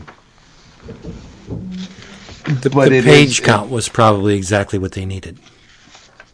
Yeah, I can see that. Yeah. even even the resolution uh, wasn't you know wasn't all that long and drawn out. It was what like four pages. So, um, I mean, the, the panels are kind of packed. It's it's um, I don't think it's the complete story. Um, it seems to me to be uh, somewhat truncated. That there, Okay. yeah, there may have been stuff that came after, but they just shoehorned it into this narrative because they wanted to pad out the issue. Uh, eh, you know, it doesn't. Does it really make sense in terms of the big picture going on here? Kinda, but yeah, it's it's not. I don't think it. If were it not in this issue, would you miss it? Right? no no. I mean, it is. It's I think um, you know I I'm. I prefer Milgram the inker over Milgram the penciler, and yeah, I don't. Starlin is obviously apparent on these pages. I don't know. I, I I've seen Milgram not add much to um, not not not be heavy handed with the embellishing on on some pencilers, like comparing Milgram over Quesada compared to um, Miki or, or Palmiotti over Quesada. There's there's a marked difference, but um, the seeing some of the defenders in in the story, um, it was it kind of it allowed I, I think reading this issue kind of like allowed me to kind of slow down a little bit between the before we get into the next issue with with with the Squadron Sinister, but you know after the previous issue with with, with Zemnu, it kind of this feels like it kind of just as far as placement in the volume hit me at, at, at, at, just the right time. So I didn't I didn't dislike the story. Plus the reprints were able. I was uh, that Hulk story I definitely read in the past, but um, you know the rest of it I I was able to kind of skim over and then before we get back to to the nitty gritty the the seeing Hulk watching um, Strange and Clea have a conversation was one of those optical illusions for me because I'm looking at his iris and I'm like I, I was trying to figure out what the hell the black was, but actually the black was in between the two figure faces. So it was uh, that it was definitely a duck or rabbit, old maid, young maiden kind of kind of thing that threw me for a loop there. And then, and you have like Hulk giving the side eye because he and Strange can overhear Valkyrie and um and Clea talking, but the uh I did um I guess I, I must have blocked out of from memory um Nighthawk's old cowl with that fucking Groucho Marx nose yeah, attached to it. As What well you should. hell, yeah. Yeah, it that's just ridiculous. It, it's kind of like the old the old uh, Hawkman, where uh, you got to wonder: Did you never look in the mirror? Like your costume is ridiculous. Um, I don't think the nose applique works, and and they probably didn't either because it's, everything, it just it goes away. yeah, Th- yeah. Thankfully, yeah. But another Gil Kane cover on uh, Defenders number 13. Oh, yeah, yeah. and this time we have uh, Klaus inking Sal. Yeah. Um, Yes, we do. and you know, for no reason at all, we're going to have the defenders, who are not a team, fight amongst themselves. Um, and Timely though, Squadron Supreme. yes, yes, indeed. I mean, Squadron Sinister in this, but I mean, effectively, uh, given what's going on with Heroes Reborn right now, or just just went on, I guess we should say. Yeah. The uh, the page where uh, Hawkeye or not Hawkeye, um, Nighthawk Nighthawk. is uh, surveying the damage uh, being done uh, from the 42nd Street uh, vantage point. That technique appeared in a lot of Marvel books uh, Yeah, yeah. during this period, where they would work in proportion to a double page spread, but they would do it a lot smaller to save time. And uh, what they would do is they would blow it up on a stat camera to fill the the two pages. Like I remember seeing uh, the issue where uh, the Grizzly grabs Spider Man's leg and flings him around and bashes him off the wall. And I, I was I was thinking this is the first instance where I notice it. These these lines don't look the same as the other lines in this book. They they're they're not as crisp and they're not as as uh, as clear what's going on here. And then I saw it again in another Marvel book, and it always was something that stuck with me. And then to hear Roy explain it, yeah, they did those things smaller, uh, you know, just to to save. And then we just we just enlarged them to fit the double page spread. And it's like, oh, that makes a lot of sense now. Of course, um, enlarging art is going to reveal the warts, right? Reduce, reducing makes um, art look better. Enlarging, ah, you know, unless it's super Yeah. super tight Yep. inking. Um, well, in this case, it's Klaus, so say no more. Uh, it it doesn't look all that great. By the way, they they oh, most of the Squadron Sinister look as they do currently, but I'm very happy to see that they slightly redesigned Nighthawk's costume because this uh, faux little beak thing he's going to go on his mask makes him look like Owen Wilson. That's nice. Just saying. Owen Wilson does have a big honker. Well, he's got it broken. He's got a Well, very very distinct honker. Yes, Yeah. yes, yes. Um, we get the. Uh, I, I think it's the first time, and then the second time happened shortly uh, after this event. But um, the first time Valkyrie, this, they they they pull Namor. Strange calls on Namor and, and, and pulls him out from, from Atlantis because they you know demand he he be present, and, and of course that doesn't uh, make Namor too happy. But um, Hulk is like, uh, you know, I, I'm glad you're here and, and you're cool with being here because I'd hate to have to fight you. Even though Fishman does wear funny clothes, and Valkyrie's like, yeah, what, what's up with the outfit? Like, times of the essence, but please tell me who uh, who designed your, your clothes on this red carpet affair. It, it, it's, it, but she does it again later on when Nighthawk changes costumes. It's like, it.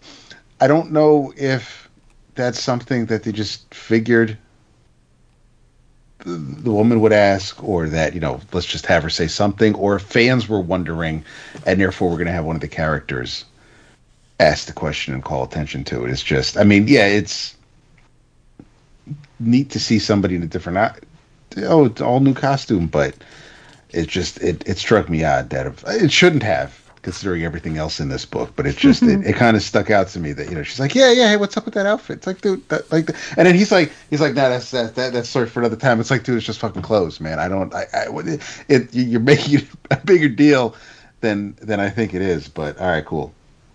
But at least uh it's weird. I i i get that it probably makes more sense to to change the speedster's name, but because of the Squadron Supreme miniseries by uh, by Gruenwald, I I still can't think of of him as anything other than the Wizard, even though that's that that's a silly name. Well, he's been having problems with his prostrate. Yeah. Gets up a couple times. a night. But um, I I don't like Janson on Sal, but I I like Janson on uh, Gil Kane even less. You and me both, brother. I, I do not think he he he did any favors to Gil on Giant Size number two. The Hulk looks wrong, and I'm going to chalk Dude, it up as whole- as a Janson thing. I'm I'm not going to lay that on Gil because I've seen Gil draw the Hulk, and it Yep. does not look like this.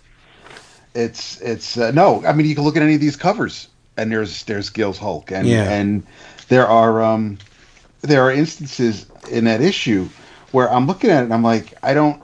It the Hulk looks like Sylvester Stallone. In some panels, yeah, it's just the Yeah. the, the face shifts. He's like so pretty in some in Yeah. some panels, and it's like that that's so weird. And and then and then six sixty eight is just wonky as all get out. But uh, there's yeah, I mean, I don't. It, it just and the first time I was aware of this artistic team up was uh, the second or third issue of What If, um, which was an Avengers tale, and I believe a Squadron Supreme appearance, Squadron Sinister appearance, but um, or no, maybe it was the Atlas. Anyway. I, I, I didn't particularly care for it. Then it was. I mean, it's it's one of those things where it's neat to see. Like, hey, I wonder what that would look like. But now that I know, I uh, just just keep it away. Yeah. I think the finesse with which Gil Kane approaches the human form doesn't work well with an inker that, by all accounts, is erratic. Uh, Yeah. Jan- Janson works on Miller. We've, Right. we've seen that works very well on Miller. Although, if it were if Dark Knight was inked by Miller himself, it would have been a, a much more beautiful book, I think. But when you have somebody that sculpts to the extent that Gil Kane does, where everything is just beautifully rendered, and you got a guy like Janson coming in just going like I, I'm I'm downplaying Janson's contribution, of course, but I really don't think that his emotion based inking fits. Um, I think he's too heavy on the facial features. There, there there's some Page six seventy two. There's very little Gil on here at all. Yeah, it, it, it- he's just the the shadowy technique that he plasters on the facial uh, features. It it it's not visually compelling to me. It just looks wrong. Um, like it, it, a lot of cases, it looks like characters are underlit. Like there's a there's a spotlight um, or uh, for underneath their chin, and it's just pushing these these shadows over their face, and it's just uh, it's just odd. And and I don't know. I would have liked to see uh, anybody else on the, like McLaughlin or anybody in this book on these issues, but not not Janson. I think we can all agree it's high time we got Nebulon back as a big bad, yeah? Ah, he's cool looking. Yeah, I think he could do a lot parts. with Nebulon. Yeah, you could do a lot with that. Indeed. But like I said, there, uh, I, I I didn't put too much stock in the Magneto issue. It's kind of strange, uh, even for defenders. It's just weird. Uh, but at least it has a beautiful cover. Yeah. Right. But um, you get another text piece this time by uh, again Roy Thomas, but these were pulled from other sources. Nice to have them all under one cover, right? Um, and then uh, Luke Cage shows up. Well, yeah, because he's got a job to do. Always the wrecking crew. Jesus Christ. They beat up Thor. Did they though? They they let you know every time they show up. Yeah. Um, again, uh, not my fit, but they they're perfectly suited for the defenders because the wrecking crew is just a weird bunch of guys.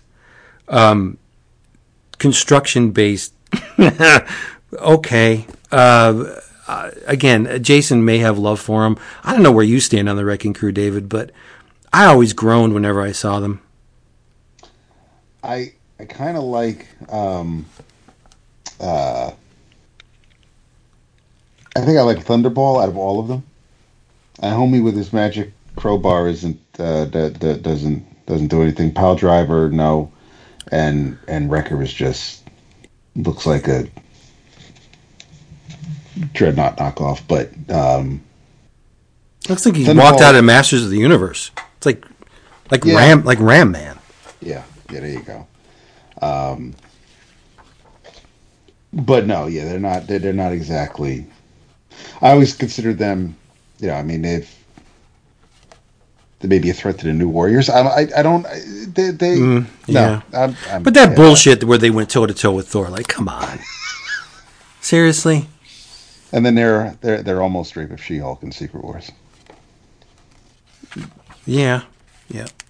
Uh, the end of the book is awesome because it's it's peppered with original Marvel ads, um, and you can thank uh, Gaspar Saladino for a lot of this. But uh, that's on my list. One of the things uh, I I love to see whenever I see it, just makes my day, is the uh, original ad for Monsters Unleashed number one with that super cool Pablo Marcos running werewolf. I love that image, um, even when it's badly colored. Uh, but the the best way to see that ad is within the pages of the Marvel magazines because they, of course, were in black and white. Uh, there's just something about that ad that is an instant uh, wayback machine for me. Uh, and then the other one in here was the uh, the Conan ad.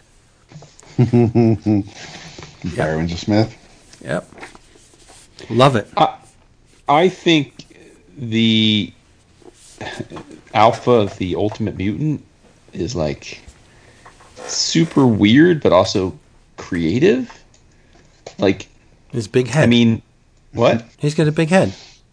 Well, but it evolves, right? Like, like, like it starts off, and it's this gi- this giant dumb Cro-Magnon uh, being that Magneto's sitting there saying, "Ha, I've, you know, I've Uh, you know, it's it's the key to my domination, and you're thinking like, what the fuck's he smoking? And second, first of all, and then second of all, like, since when does Magneto know how to create life? Like he's the fucking high evolutionary all of a sudden, but, um, but then like as the issues go on, like he evolves into this big brained, super evolved dude, and uh, I don't know. I think he could have fun with that. Like I think someone like Morrison could have had a blast with that. Oh yeah, If, if yeah, had dug him up and definitely. did something with it, you know. Yep.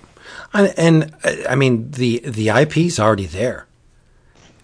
If I ever Yeah, got that's what I'm saying, yeah. right, if I ever got tasked with with you know coming up with a, an interesting or intriguing storyline, I would plumb the depths of the Bronze Age. Like why not? There's Oh, so many sure. concepts there that have not been used to their full ex- uh, extent, right? Yep. Or could be uh, expanded upon. For sure. Well, um, my list only has one other thing on it because I talked about uh, Hulk wearing strange cloak of levitation, the Silver Surfer being the Yeti Daddy, uh, the dimensional doorway will with Hulk uh, blocking it, uh, but the uh, the nameless one eats Namor, and it's awesome because plops him into his mouth, and then he, he's not looking so good, and there's like smoke coming out of out of his his uh, his clenched uh, jaw, and then all of a sudden, boom! Namor comes out. Oh no, you're not gonna eat me! Like it's just a like who would have thought to have the villain eat Namor?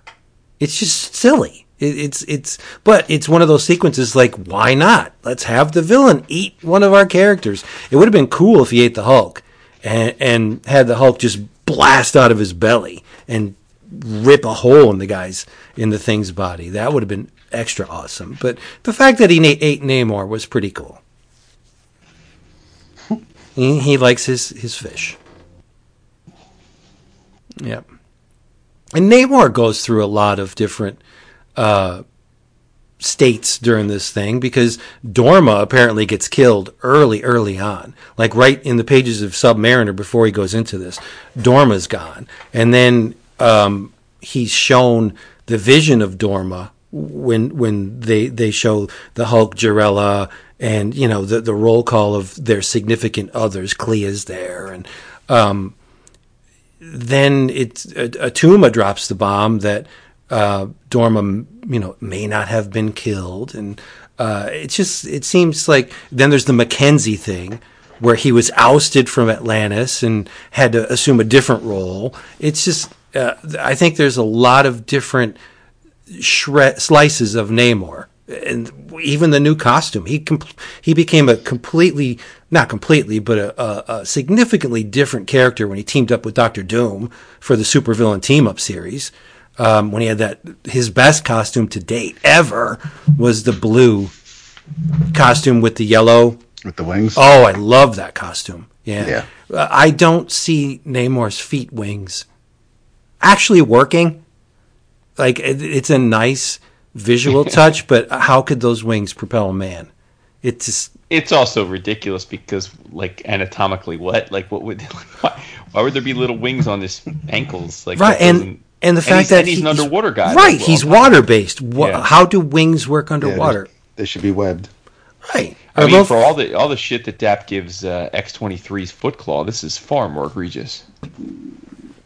Uh, I, I tend to agree with that. Yeah, Yeah. I, yeah, yeah. Why Did not you- both? Did you guys did you guys read um, Supervillain Team Up? I think I think it only lasted twelve issues, or, or not much longer I than think that. I've I come hear across an yeah. issue here or there, but Yeah, never. Yeah. yeah. The giant size is awesome. The cover uh, by Gil Kane is just amazing. Uh, it's it's one of my favorite covers ever. Yeah, it's just great. But it's Gil. The guy didn't do shoddy work, Thank you. right? I had a, a hell of a time reading this. I thought it was Yeah, just just too. I- wonderful. I, I got to say, this is not the first Bronze Age nostalgia book that we've read, and I don't know if it's because I've a much stronger tie to the source material and the characters, or what, or just a or just right place, right time mindset. But I, all of the things that, if I had never read this before, or was from it came up in a different era, I might have nitpicked and found this hard to digest. I I, I gobbled up like uh, like a plate full of uh, carbs to, to you know this, this time. It was it was like I mean I, I just found it endearing versus versus annoying. And, and we've made several references to the fact that certainly if these stories came out today in their same form, they'd, they'd be probably laughed off the shelves. But that's kind of the point. I mean, comics back then were written this way. Yeah. And and this is the kind of comic that we were reading when we fell in love with comics, for good or for bad. I mean, I, I don't. I think in many ways comics today are better than comics were then, just because they're they're made for adults and they're they are cohesive and, and well thought out. So I'm, I'm not saying it's like 100% this way versus that way, but man, oh man, I, I for whatever reason, this was a lot of fun. Um, and I think part of it is because it is in this particular bunch of stories also is super Avengers adjacent, and and this is certainly an era of uh, the Avengers that I I did go back and acquire the issues and read ravenously. So. Um, yeah, I mean, Eng- Englehart, you know, we we've we certainly sung Roy's praises over the years, but but I, Englehart's it's one of my dudes too. Yeah, You know? no, he. I, but um, just to get back with to what you were saying, obviously, I, I'm not signing the bottom of that document where you think comics today are better than they were back then. Be- if if all comics, uh, if the approach to all mainstream mainstream comics was this Bronze Age, anything goes. I would be very, very broke because I, I would not be able to. Yeah, to- and to I don't mean to, to take it off on a tangent. What I'm trying to say, and I've had this conversation uh, before when it comes to art, it's that um, just the expectations are much different now. It, it the the uh, audiences are it's a much smaller audience. It's an audience that's read decades of these stories for the most part that, that needs it's that much harder to surprise or engage us. We we side eye things. We we are trained to to nitpick at things that don't make sense or aren't 100% logical or, or twists that can become seen a mile away. And there was just a different time. It was these comics weren't written that way. They were literally written, as we know, just sitting in a room saying, "Oh, we got to get this issue out this week. What should we do? Oh, let's come up with this character and let's have him do this." And yeah, and then they'll do this. And it was a, a lot more freestyle and and and unbridled by. Uh, they, they had continuity and that was a hook, but the continuity was accidental. They, they, they, the continuity was just simply the fact that they went in under the auspice that what happened in the prior issue actually happened, and they had to build off of it. But it was a, it was just a freeform continuation of of of what happened with no real consequence or penalty for changing things up or non sequiturs or um, or or, or uh, different interpretations, and, and and now we just we're, we're just laser focused on that stuff, and, and the same could be said with art. It's just so I'm not again. I, I made the point of saying I don't think I'm not saying it it, it it is better now. I'm saying, but just the the level of of of meticulous detail and scrutiny that superhero comics are held to today is just incomparable versus what it was like back then when when most of this was new and we went into it with a whatever we get we're going to be happy with um, we just we that we we long past that point of no return uh, as as a collective fandom for for the worse I mean I, I wish Yeah. we could go back Yeah, I long saying- for those days. again I'm not saying it's a good thing but I'm saying I just think that the the pressure of being a comic book storyteller at Marvel or DC now, uh, at least in terms of the major books, is is intense. It's intense in a way that it wasn't back then. Um, so But but if you look at the evolution of the Defenders to the present day, it's one of the few Marvel books that uh, whether the people that work on it are beholden to the original formula, I don't know what the answer is. But it's one of the few Marvel books that the creative teams tried to recapture that anything goes formula uh, with which the book was founded. Like if you look at um, uh, Larsen's run on Defenders is insane. It's wacky. oh, oh I Uh, loved it. Yeah, and then the the Keith Giffen, uh, Kevin Maguire miniseries is ridiculous, and, and it looks like Al Ewing and uh, Rodriguez are are also going for that that you know why not uh, approach with you know Betty Harpy, and it's just it, it looks very odd, very unlike everything else that's going on.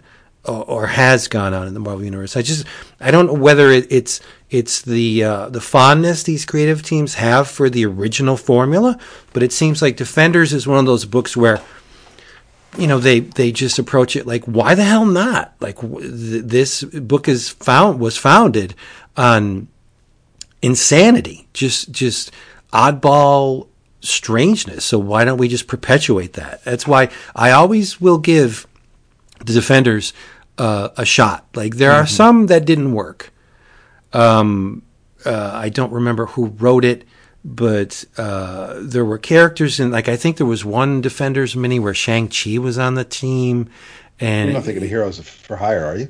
no, no, it, um, it was actually one of the trade paperbacks that we got from um, when we when we met you uh, recently, and I was just flipping through it, and it's just it, it was too uh, contemporary. They they was they were trying to uh, shoehorn the defenders into this formula that it didn't really fit.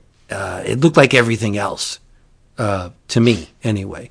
And I don't think that's that's what works with the defenders. I mean, if I remember correctly, the Hulk was picking his nose on the cover, of the first issue of Giffen's uh, stab at it. So, like, why not? You know. Um, but yeah, uh, and I, I agree. Time marches on. And, Oh, are you talking about the feeler, uh, the uh, fearless defenders? No, I can go get the book. It's it's right Oh. over here. Um, if if you guys want to say something about it, I'll go grab it. And it just say Well, because the fearless defenders was the one with Cullen Bunn, and it was like the street level. no, that that is not this. Okay, I need to know what it is. it but it was. Uh, I know that uh, Power Man and Iron Fist were in it. Misty Knight was in it. I do believe that um, Iron Fist is in it. Yeah, maybe that's yeah, that is the one then. Because Misty was was in the mix too. So Okay. maybe Okay, that's yeah. it. Yeah, that that did not work for me. Yeah, and then there was the uh, the Secret Defenders as well, back in the '90s. Right. Yeah. Ron Which, Mars, I of course, had Wolverine in the mix. Of course. Well, and Nomad too, so if I remember. all, I mean. no, no, no. No, I mean it was uh, Secret Defenders was what it was. Yeah, it was uh, Darkhawk, uh, the second Spider Woman, Jessica Carpenter, Wolverine, Kitty, and Strange, right? I think, and then Cap and Scarlet Witch joined. It was a pretty wild series. Yeah. Um, I guess wild is a is a word. Yeah, I mean, like all Yeah. '90s things, totally forgettable. I mean, uh, not something that we need to do a book of the month on. Yeah. This is true. But then there was one um, that best defense that that popped up not too long ago, maybe about three years ago. That I guess that was uh, a step in. It was a little too dark, um, art wise, but uh, I guess it was a step in in the any iteration of the. As I said, the defenders. I'll give at least a passing glance, but uh, the the spirit just wasn't there. Um, it was a series of one shots. Yeah, Immortal Hulk was part of it. Yeah. But there you go. Defenders. Omnibus Volume 1. Massive. Uh, I, I, as I was reading this, I was like, well, you know what? I'm kind of glad that this isn't standard omnibus size. I was just going to say, for all the shit we were giving it about how small it was relative to some other Omniboo, it made it digestible. Yeah, I think so. Um, I didn't get the indentations in my ribs from Right. from reading it. You know, uh, a normal omnibus or a stand, uh, uh, the average omnibus, it presses on my ribs when I when I read it in the the, the lounge chair, and it's like it's very uncomfortable. You got to keep shifting. Yeah, modern problems, I know, but um, this one was was uh, obviously of lighter weight, so it didn't crush, and it was a better experience just reading it. Some of them are, I have to admit, just too unwieldy. When you got a four inch thick book, it's that that's hard to read. Like the DC one million, I've been trying to read that, and it's it's massive. The the Superman Exiled uh, volume two, it's just it's at least three inches thick. I was like, wow, what do you do with this? Well, anything it wants to do, right? But yeah, they're tough to read. Again, you know, so sad for us. But uh, there you go, Defenders Volume One, awesomeness. Um, buy Roy a sandwich or something when you see him to thank him for coming up with this team. Um, the importance of Roy Thomas at Marvel cannot be overstated, in my opinion. I think Roy is as crucial to the Marvel Universe um, as Stan and Jack. In his own little way, well, not little, but his contribution to me is very much as important as the uh, the founders of the Marvel Universe because he did insane things with the the groundwork that those men laid down, and uh, arguably, yes, the Marvel was very hot in the '60s and and you know may have been waning. Um, during the 70s, or at least beginning to wane. But I don't think that was entirely their fault. I think a lot of the the newsstand distribution was was getting cocked up, and new outlets were forming for comics, and people weren't uh, prices were rising, and uh, children were less willing to part with a dollar for a comic than say you know a quarter or 35 cents. So there was a lot of factors I think that that impacted Marvel's um, declining sales numbers, but they're still number one in terms of sales, right? Uh, discounting Batman. Uh, doesn't Marvel Yeah. s- still have yeah. the, the lion's share of, of Yep. the yeah? So I mean, the the the experiment is still working, um, but just not as well as it did in the the '60s. Like from everything I've read, Marvel just exploded, just ran ramshackle over DC because they captured the uh, the college age, which uh, I don't think DC for the most part managed to do. I mean, there may be uh, evidence to the contrary. I, I've never I've never seen it. No, Stan went on the college circuit. He Yeah. he did lectures and the uh, again going back to the to the whole lingo and and the stories that were written and you know you have you have characters like Spider Man or the Human Torch, uh, or in some cases the X Men, which you know yeah they're mutants, but depending on your background. Uh, some of the characters may be a little bit more relatable than than some dude from another planet who can move a mountain or a planet. And, Right. Uh, the, the the rich playboy and and the Amazon. So it, it's it, they the DC stories as much as I love them, they they came across as as stiff. And when you when you have characters who originated in the golden age, yeah, you know, Green Lantern is your grandpa's character. Plastic Man is your grandfather's character. It's like no one. I want to read about a new, younger universe filled with characters I can relate to that are swinging around New York City because I live in New York City and not, you know, wherever the hell Central City or Coast City might be.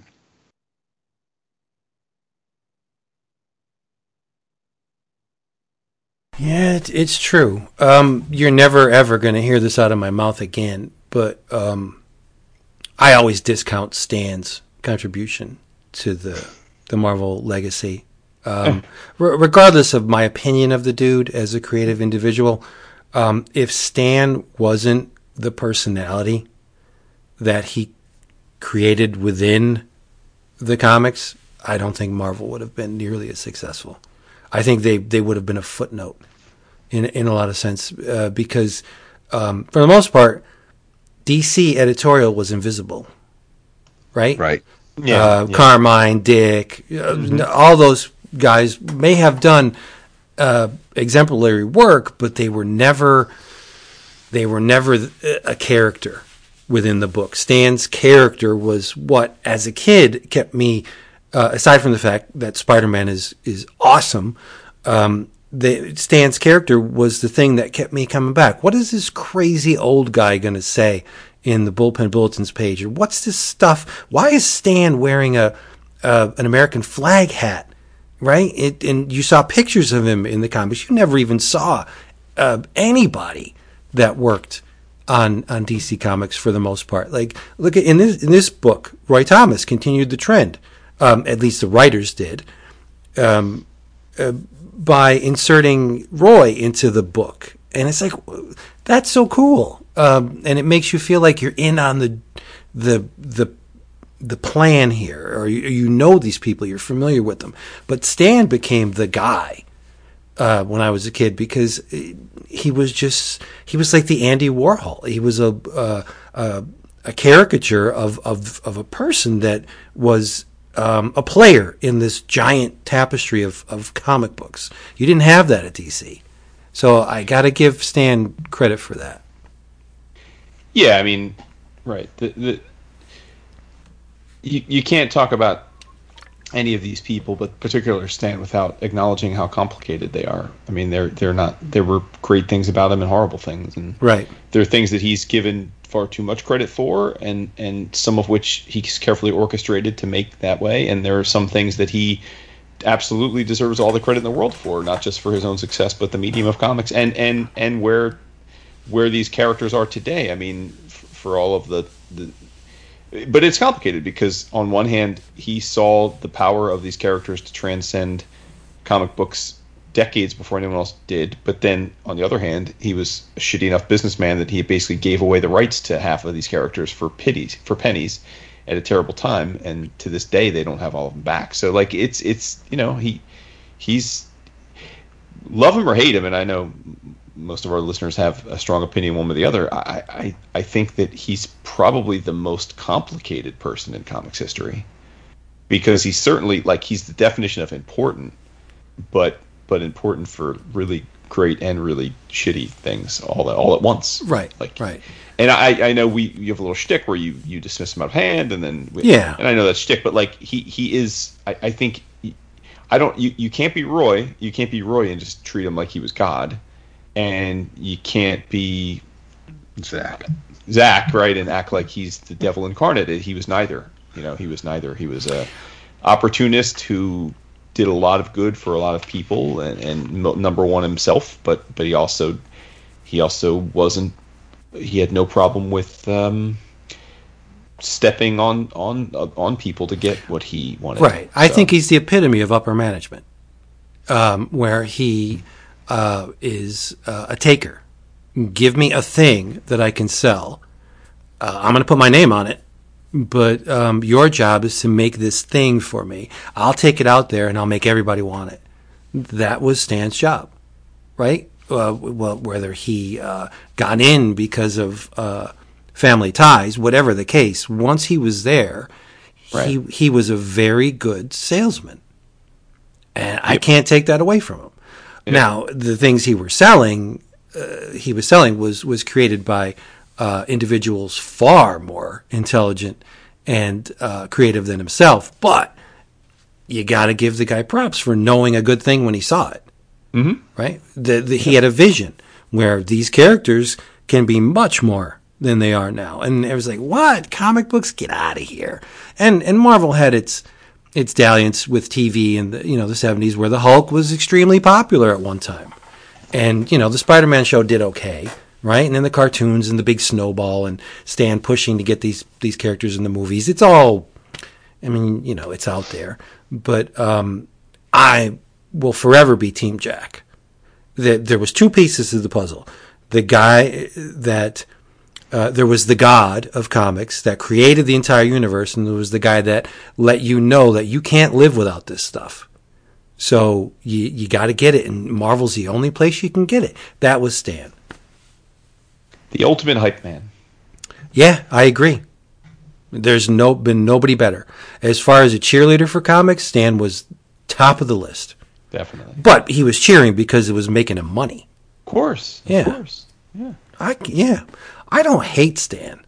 Um, yeah, I just love Jack. So yeah, I think. I mean, I think really a lot of uh, a, lot of people's criticism of Stan now is, I think, more a criticism of of of of um, capitalism and, and corporate Sure. law. Yeah. Right. yeah, It, it, it all really. I mean, I'm, I I don't want to oversimplify a, a whole swath of people's viewpoints. I'm sure they're all diverse and complicated themselves, but but like at the end of the day, it's because this concept of copyright and trademark and and freelance existed, and Right. it was determined to be legal and and uh, kosher, and and that caused the ripple effects of everything that we think about all of these people now. Like, Right. Because now we live in a world where IP is so valuable, right? Like everybody's. I mean, it fucking doesn't matter whether you're making YouTube videos, uh, your kids making YouTube videos unboxing shit, or you, or you're creating a, a new type of uh, of, of long haul optical fiber. It, like people are all very conscious of like, well, I have to make sure I maintain ownership in this idea. But but I think people's mindset today is driven in, in large part because of stories like Jack's and and and and the Superman dudes and uh, you know like just because they they didn't they didn't get their they didn't get their cheddar. And and legally they unfortunately it's been determined weren't owed that cheddar but yet we see the power of them. And like these are literally I mean I mean we're talking about what I mean the Marvel universe is now a hundred billion dollar enterprise right? Like like probably more. And it's just crazy to think that like Kirby's grandkids aren't sitting in a private island somewhere just like fucking just just cashing that check you know? It's a shame sucks But equally important, um, I always line up. You got Stan and Jack, right? And then, uh, for creative reasons, I put Roy in there because, uh, again, Roy's contribution to the Marvel Universe, is very specific contribution to Marvel.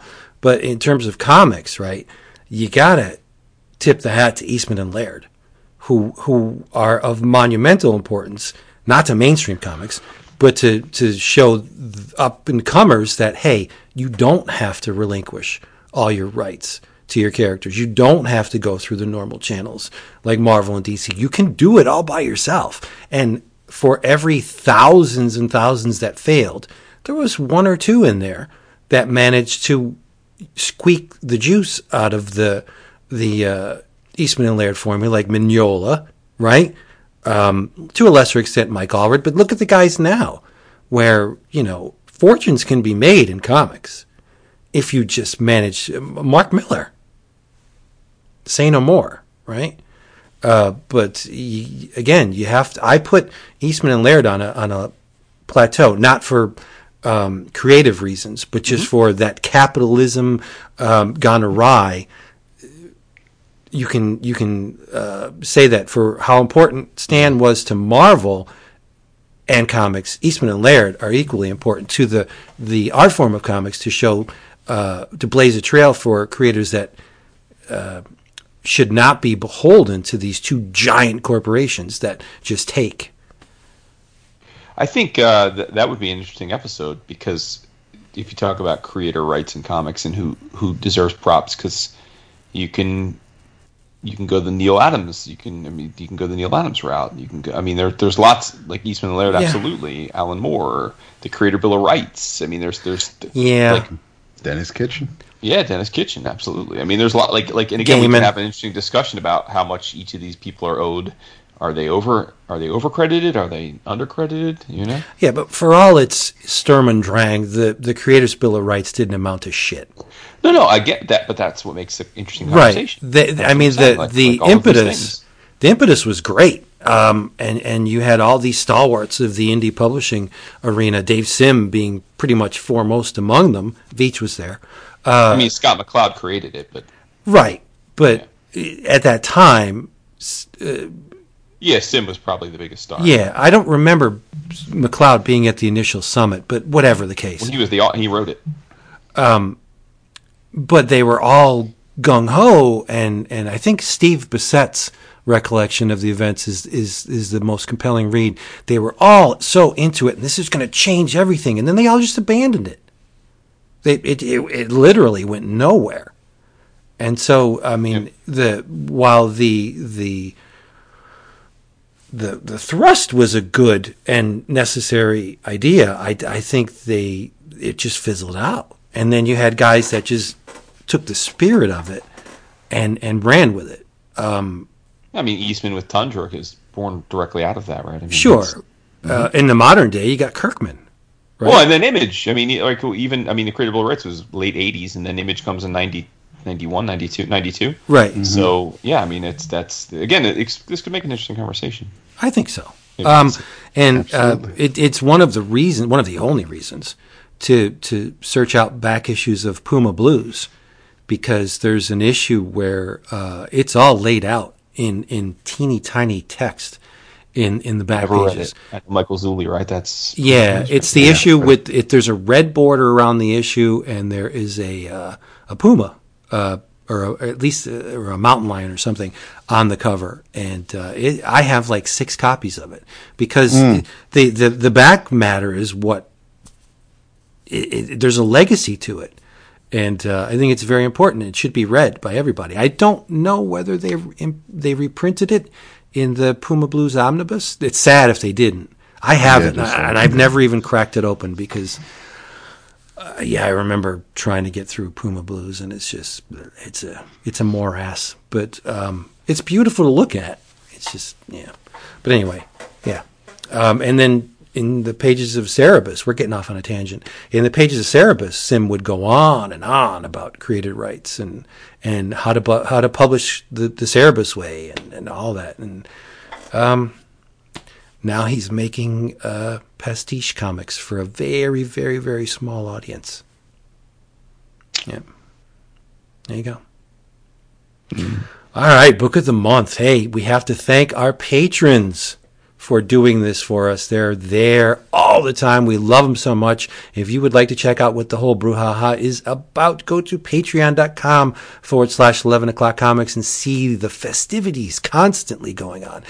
I forgot to mention going in the Slack channel. Slack channel has exploded. Uh, it is not a collection of patrons, it is a family. And there are very frequently revelations within the Slack channel that um, concern me because um, there are people bearing their souls within the Slack channel, and these are people I care very deeply about. So, like I said, it's it's not just a random collection of of uh, individuals. It, it has become this very very tightly woven family, and I love it. So, uh, if you would just like to even tip your toe in the water, go to patreon.com forward slash 11 o'clock comics and find out what the jig is. In your travels, uh, I read a book that was given to me by one of those people I very care uh, so deeply about that it scares me at times. Because I shouldn't, because he's very frequently a pain in the ass. But he gave this to me, and I love him. Uh, when I tell you the creative team, you're going to hear somebody in this room gasp. Uh, it was written by Karl Kesel with, with pencils by Tom Grummett and inks by Doug Hazelwood. Um, Glenn Whitmore was the colorist. It's Adventures of Superman 501. You know who gave this to me? Who gave it to you? My man David gave this to me. Aww. Yeah, it's got the die cut cover. It is uh, part of the Reign of the Superman storyline. Uh, in this instance, it focuses on Superboy and his arrival in Metropolis, and everybody wondering where he is or, or, or who he is and what the deal is. And he reveals that he's a clone, and he shows up at the Planet office and you know, tips Jimmy on his head, and Lois isn't taken too kindly to it. And then she calls up Ma, and she's like, Ma, this this this kid is claiming to be Superman. Like, what's up with that? And Ma's like, well, he doesn't have the manners of a child that were raised by by me and Jonathan. And, and uh, Lois is like, you know what? You're right. You didn't raise him. But anyway, um, if if I was hard pressed to uh, list my all time favorite creative teams, Grummett and uh, Hazelwood would be in the mix with with Karl Kesel writing. Uh, there was something about this pairing of these individuals that created what, by all accounts, I call the perfect comic book. Because I believe this issue is one of those um, sparkly little gems in the comic book firmament. There is there is zero flaws in this issue. Um, I just love Grummett's work. I think the way he molds um, the line into these characters is just without measure. I have such a soft spot for Tom Grummett. It's it's ridiculous. Um, I even read Thunderbolts when Grummett was drawing it, just because. Oh, wow. Yeah, he was Yeah. on the book, and um, there's one scene in here that always that got me when I first read it, and revisiting it for the umpteenth time, it it, it, it got me again. Um, in, in the wake of, of Superman's disappearance or death, right? Um, part of Metropolis is hard up, right? Especially Suicide Slum. There's not a whole lot of food to go around. People are going hungry, but Bibbo is doing his thing, and he's he's trying to feed the needy. And when he makes a sandwich, Bibbo puts it in the bag, and he's stapled. he, he stapled the bag, and but that's just Bibbo's way. And the the guy's like, "Dude, there's there's staples in this sandwich," and Bibbo's like, eh, "It'll be okay." I'm just trying to do, just trying to help out. But there's a woman. This is the part that always gets me. They're they're they're dockside, and there's a woman with a bag of puppies. And and well, she had a bag of puppies, and she's crying. And Bibbo's like, "What's up?" And she's like, "I didn't know you were going to bring food, and and I didn't want my babies to live uh, to starve to death, so I drowned them." Right? And Bibbo dives into the water uh, and pulls the bag up, and there's there was three puppies uh, in the in the, the bag, and, and unfortunately two of them are dead, but one of them is a white puppy, and Bibbo takes the puppy and and names it after his favorite, and he calls the puppy Krypton, and there's two dudes in the back, like getting all teary eyed, and this scene just I mean it, it it's a I would guess that maybe those um, attuned to mainstream comics at the time would find this this scene excessive or unnecessary, but um, it's the scene that made the whole book for me. I mean, I love Bibbo. I think Bibbo's eh, eh, one of the best characters to ever walk through the Superman mythology. I think he's um, way up there in my list of favorites. And just seeing Bibbo's heart, right, displayed on the page for everybody just to, to, to pick up on, it, it, it's a great issue. Um, and then Superboy saves uh, a jogger from being um, killed and or worse at the hands of these ne'er-do-wells. And before he leaves, he plants a big old kiss on her. Like that would totally not fly today, but it's it's Superboy, right? Come on, you know he's the the idol of uh, of millions. I just think the jacket works for me. The whole character of uh, of of Superboy works. The the environment. This is just a perfect comic book. And uh, fooey on me for selling it way back in the day, and uh, now I have it again, thanks to my buddy David. Aw. Yeah. The Bibbo. You don't mess with the Bibbo. No, no, it's it's Ishka Bibbo. It's good stuff. I, I mean, it's it. But the reason why these issues work for me, I think, I mean, if I, if I had to come to a conclusion, why did the Triangle era work so well for me, was because somewhere I believe that it was patterned on the cast of characters from Amazing Spider-Man.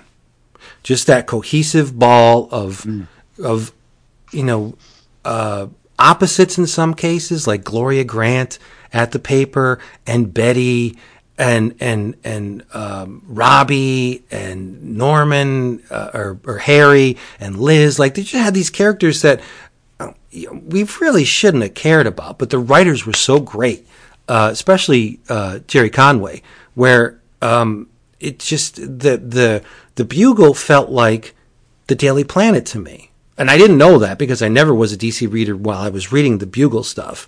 But the, once I became a DC reader, that whole environment at the planet felt a, a lot like the Bugle offices to me.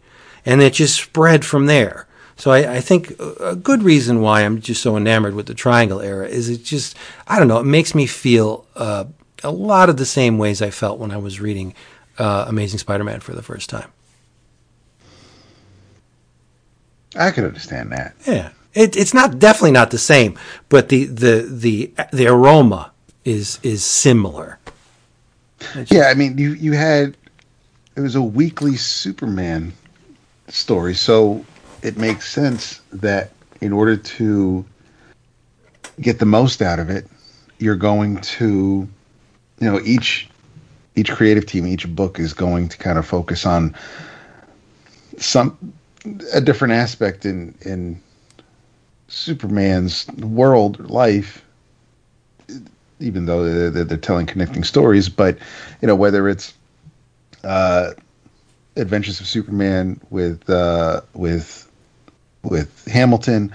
Uh, oh, or, Hamilton's or great. Man of Steel with with uh, Lex Luthor the second and and Supergirl or yeah, everybody you've got you've just got a whole bunch uh, you've got more than just Superman. Like it's not you're not just reading a Superman comic. It's it's act it, it is it's it's it's the Daily Planet or it's Smallville or it's the Kents or it's Lois. It, it's you you got so much out of out of what these creative teams did. It was it, it, it and every week you just oh I it, it, yeah it's such a special time. On a tangent, I didn't uh, comment when Jason talked about Supergirl, Woman of Tomorrow, but and I didn't read the issue yet. Uh, I, I paged through it, but I have a sneaking suspicion, knowing Tom, that Matrix is going to show up in that series. I could dig it. Yeah, I, I mean Tom knows the history, and I'm sure he's going to capitalize on it. But I, I'm going to bet before the 12 issues are done that you see Matrix within that that series. Just a hunch.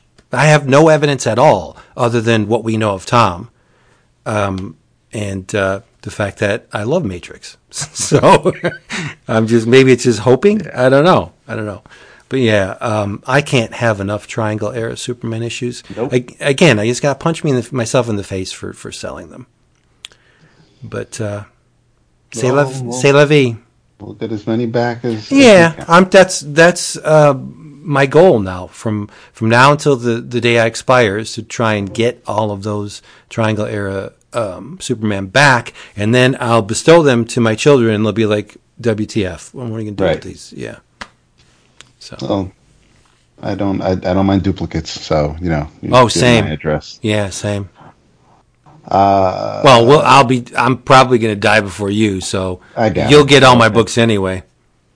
aw. Well, Jason don't need them.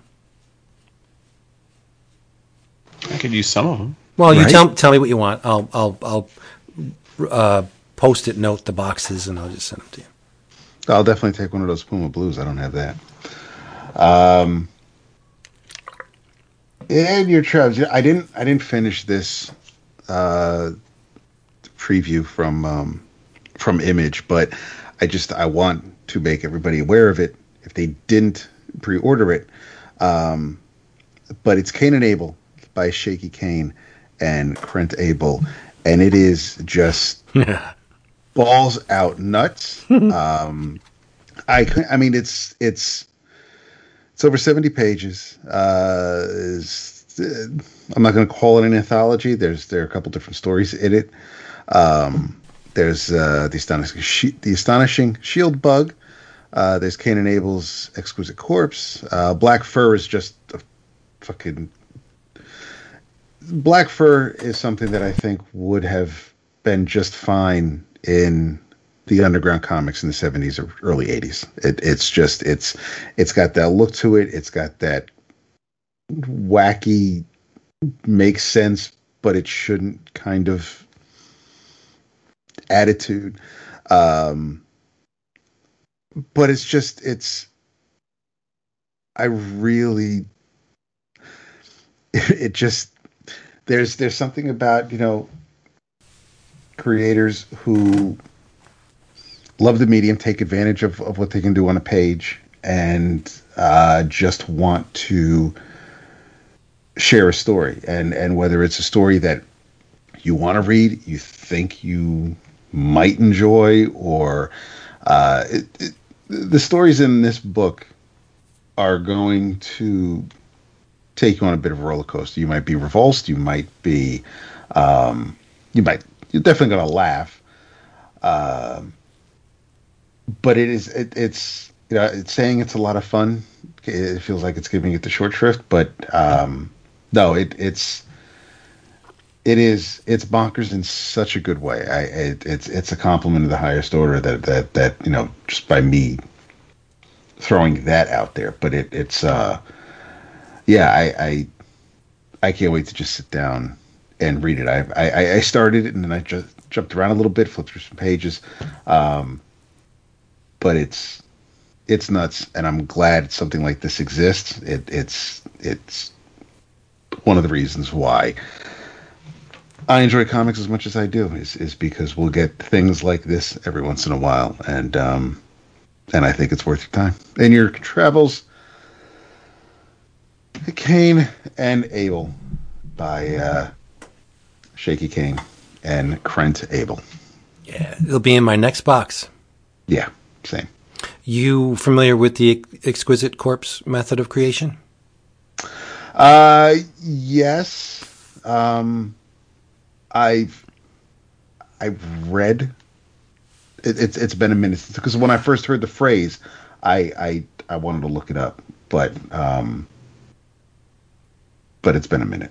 Yeah, well, it's it's just a um, it's a collaborative effort where uh, done in sequence. That's important. Where it could be writers, it could be artists, uh, uh, I guess even musicians can do it.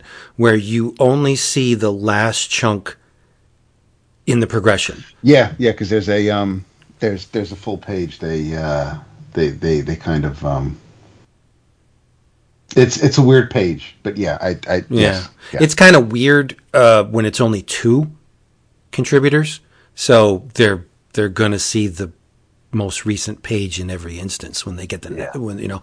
But if you have like, um, I think it was uh, Kitchen Sink uh, published a narrative corpse, and there was a ton of creators on it. So um, you know, somewhere in the midstream, you'd get somebody that worked on something that was literally uh, contributed to by you know 10 people and they only see that last little slice of it. And then they do their page and it's sent out. And then the next person sees only theirs. And it's a, a narrative formed by uh, a bunch of different hands not knowing what everybody else is doing. So as you're as you're experiencing it it can go anywhere right? Uh, so yeah i love the exquisite corpse uh, method. It's it's just amazing and it's so creative because uh, anything goes right? Mm-hmm. yeah. Sorry for the tangent, but love tangents. All good. Got it. Jason. Edumacation. Edumacation. That's what it's all about. yeah. Uh, there are six nominations this year for the Eisner's Best Graphic Album. Uh, they include Pulp by Brubaker and Phillips, which we've all read and loved. Labyrinth by Ben Argon, which I just talked about a week or two ago, the biographical look at Sartre. Um, the Book Tour by Andi Watson, which I adored uh, and talked about a couple months back. And then three others Dragman by Steven Appleby, uh, Paul at Home by Michael Rabagliati, and then Flake by Matthew Dooley. So uh, I have read, now read four of the six, including Flake by Matthew Dooley, uh, published by Jonathan Cape. It is absolutely delightful. It's his debut graphic novel. He wrote and drew it. Uh, he's a British chap, and this book is unabashedly British. Like, meaning that if you don't like British humor, don't read this book. But if you like British humor, this is like a perfect encapsulation of, of that. And the premise is um, an obtuse one. It's it's a story about a man named Howard who inherited an ice cream truck from his dad and makes his living selling ice cream in a few blocks in London. And he's got an arch nemesis named Tony Augustus who has consolidated all the other ice cream trucks in the town. Um, and is is now closing in on Howard's territory. And Howard's a simple dude. All he wants is to sell his ice cream and to do the crossword puzzle each day. That's pretty much his existence. Um, but things go hella fucking awry. And this book is just so wildly funny to me. Um, it's super dry. There's all kinds of puns. Uh, his artistic style is very graphic. It's it's uh, it, it's not dissimilar to, to Chris Ware uh, in that regard. Very simple lines, geographic layout, 16 panel grids type of thing. Um, but it really works for me. I think he executes it particularly well because of the humor. Um, but it's like dry humor. I mean, it just it either tickles you or it doesn't. It humor is super subjective. I mean, there's one point where they're talking about all of the the ice cream trucks that have been bought out by Tony Augustus, and uh, it's just different different little drawings of ice cream trucks and and and their names like like Walt Whitman and Dr. Frisbee's Ice Creams of Distinction and the Sherbet Mobile and Professor Scrumptious. Uh, and then there's a point where he's talking about the ice creams that he sells, and, and you've got all these different ice cream bars, and it's like if you ever went to an ice cream truck as a kid, that was what it was like. You'd look at the you'd look at the pictures and think, oh, I'm gonna get that because the picture looks cool, and and he gives you things like Tombstone, which is a it's a ice cream sandwich with shaped like a tombstone with RIP on it, or uh, uh, just you know things like that. And it's just like little things, little sight gags that just cracked me up. But the book has a ton of heart. Um, and, and there's a there's a uh, there's a history to uh, Tony Augustus and Howard and why they're rivals, and it goes pretty deep, deeper than than one might think when you're just talking about selling ice cream. Um, and the things that happen during their their war, if you will, are are absurd. I mean, at one point, uh, Howard's ice cream truck ends up floating in the ocean. It, it's just it's crazy shit. And and I was thinking as I was reading it, like man, you know, Edgar Wright would have an absolute blast direct adapting this for a film. I mean, it it, it just would would be so great if he could do that.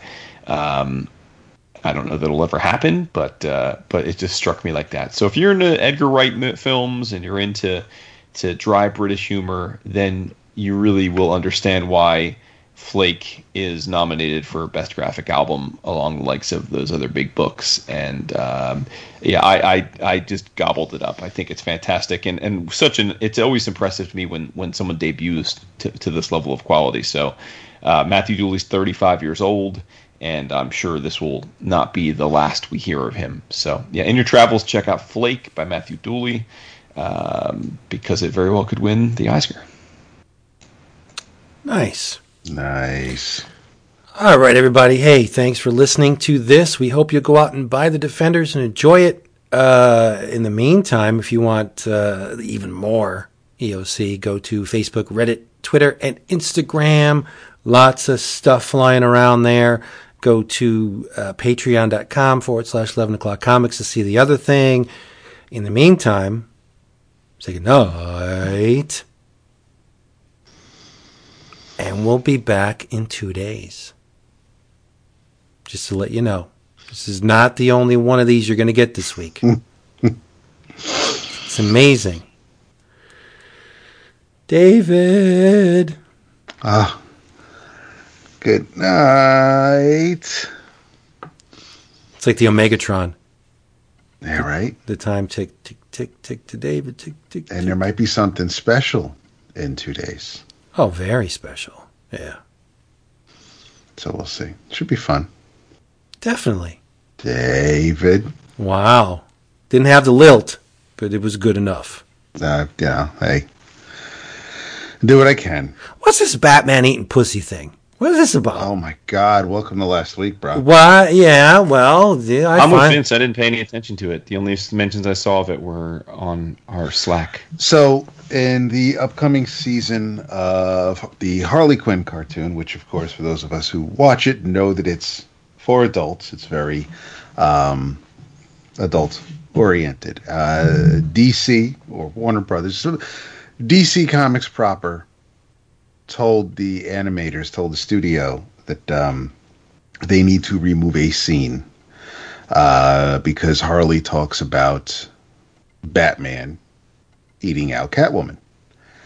And DC's like heroes don't do that. Or rather rather our heroes who we try to sell toys to children to do not do that or at least don't talk about it. And so of course everybody's like, Well it's bullshit. Of course Batman would. Batman doesn't half-ass anything; it's always 110. percent So he doesn't seem like a selfish lover. Plus, his head, his his cowl has handles, so it's like it's so. But it just became a big thing, and you have people who think he doesn't. You have people who think he does, and then you have other people who are making a list of other heroes who do or do not.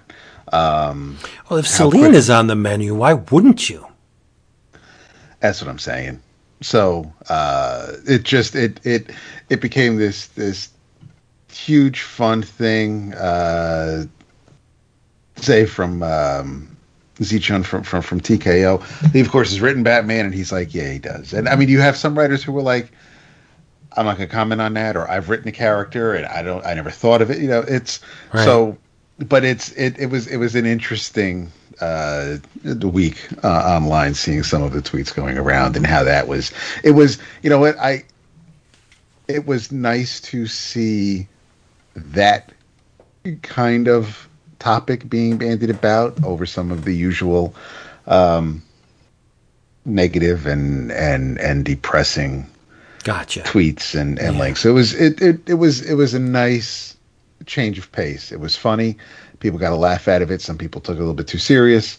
Um, I get it. You know, listen, it's it's the corporate overlords, and they're going to do what they do and say what they say, and they have shit to protect. But you also have to understand when uh, considering what else is going on over the past two seasons in that cartoon. Um, you know, I think I think you kind of laugh at yourself. It's not. It's. I mean, you know, it's.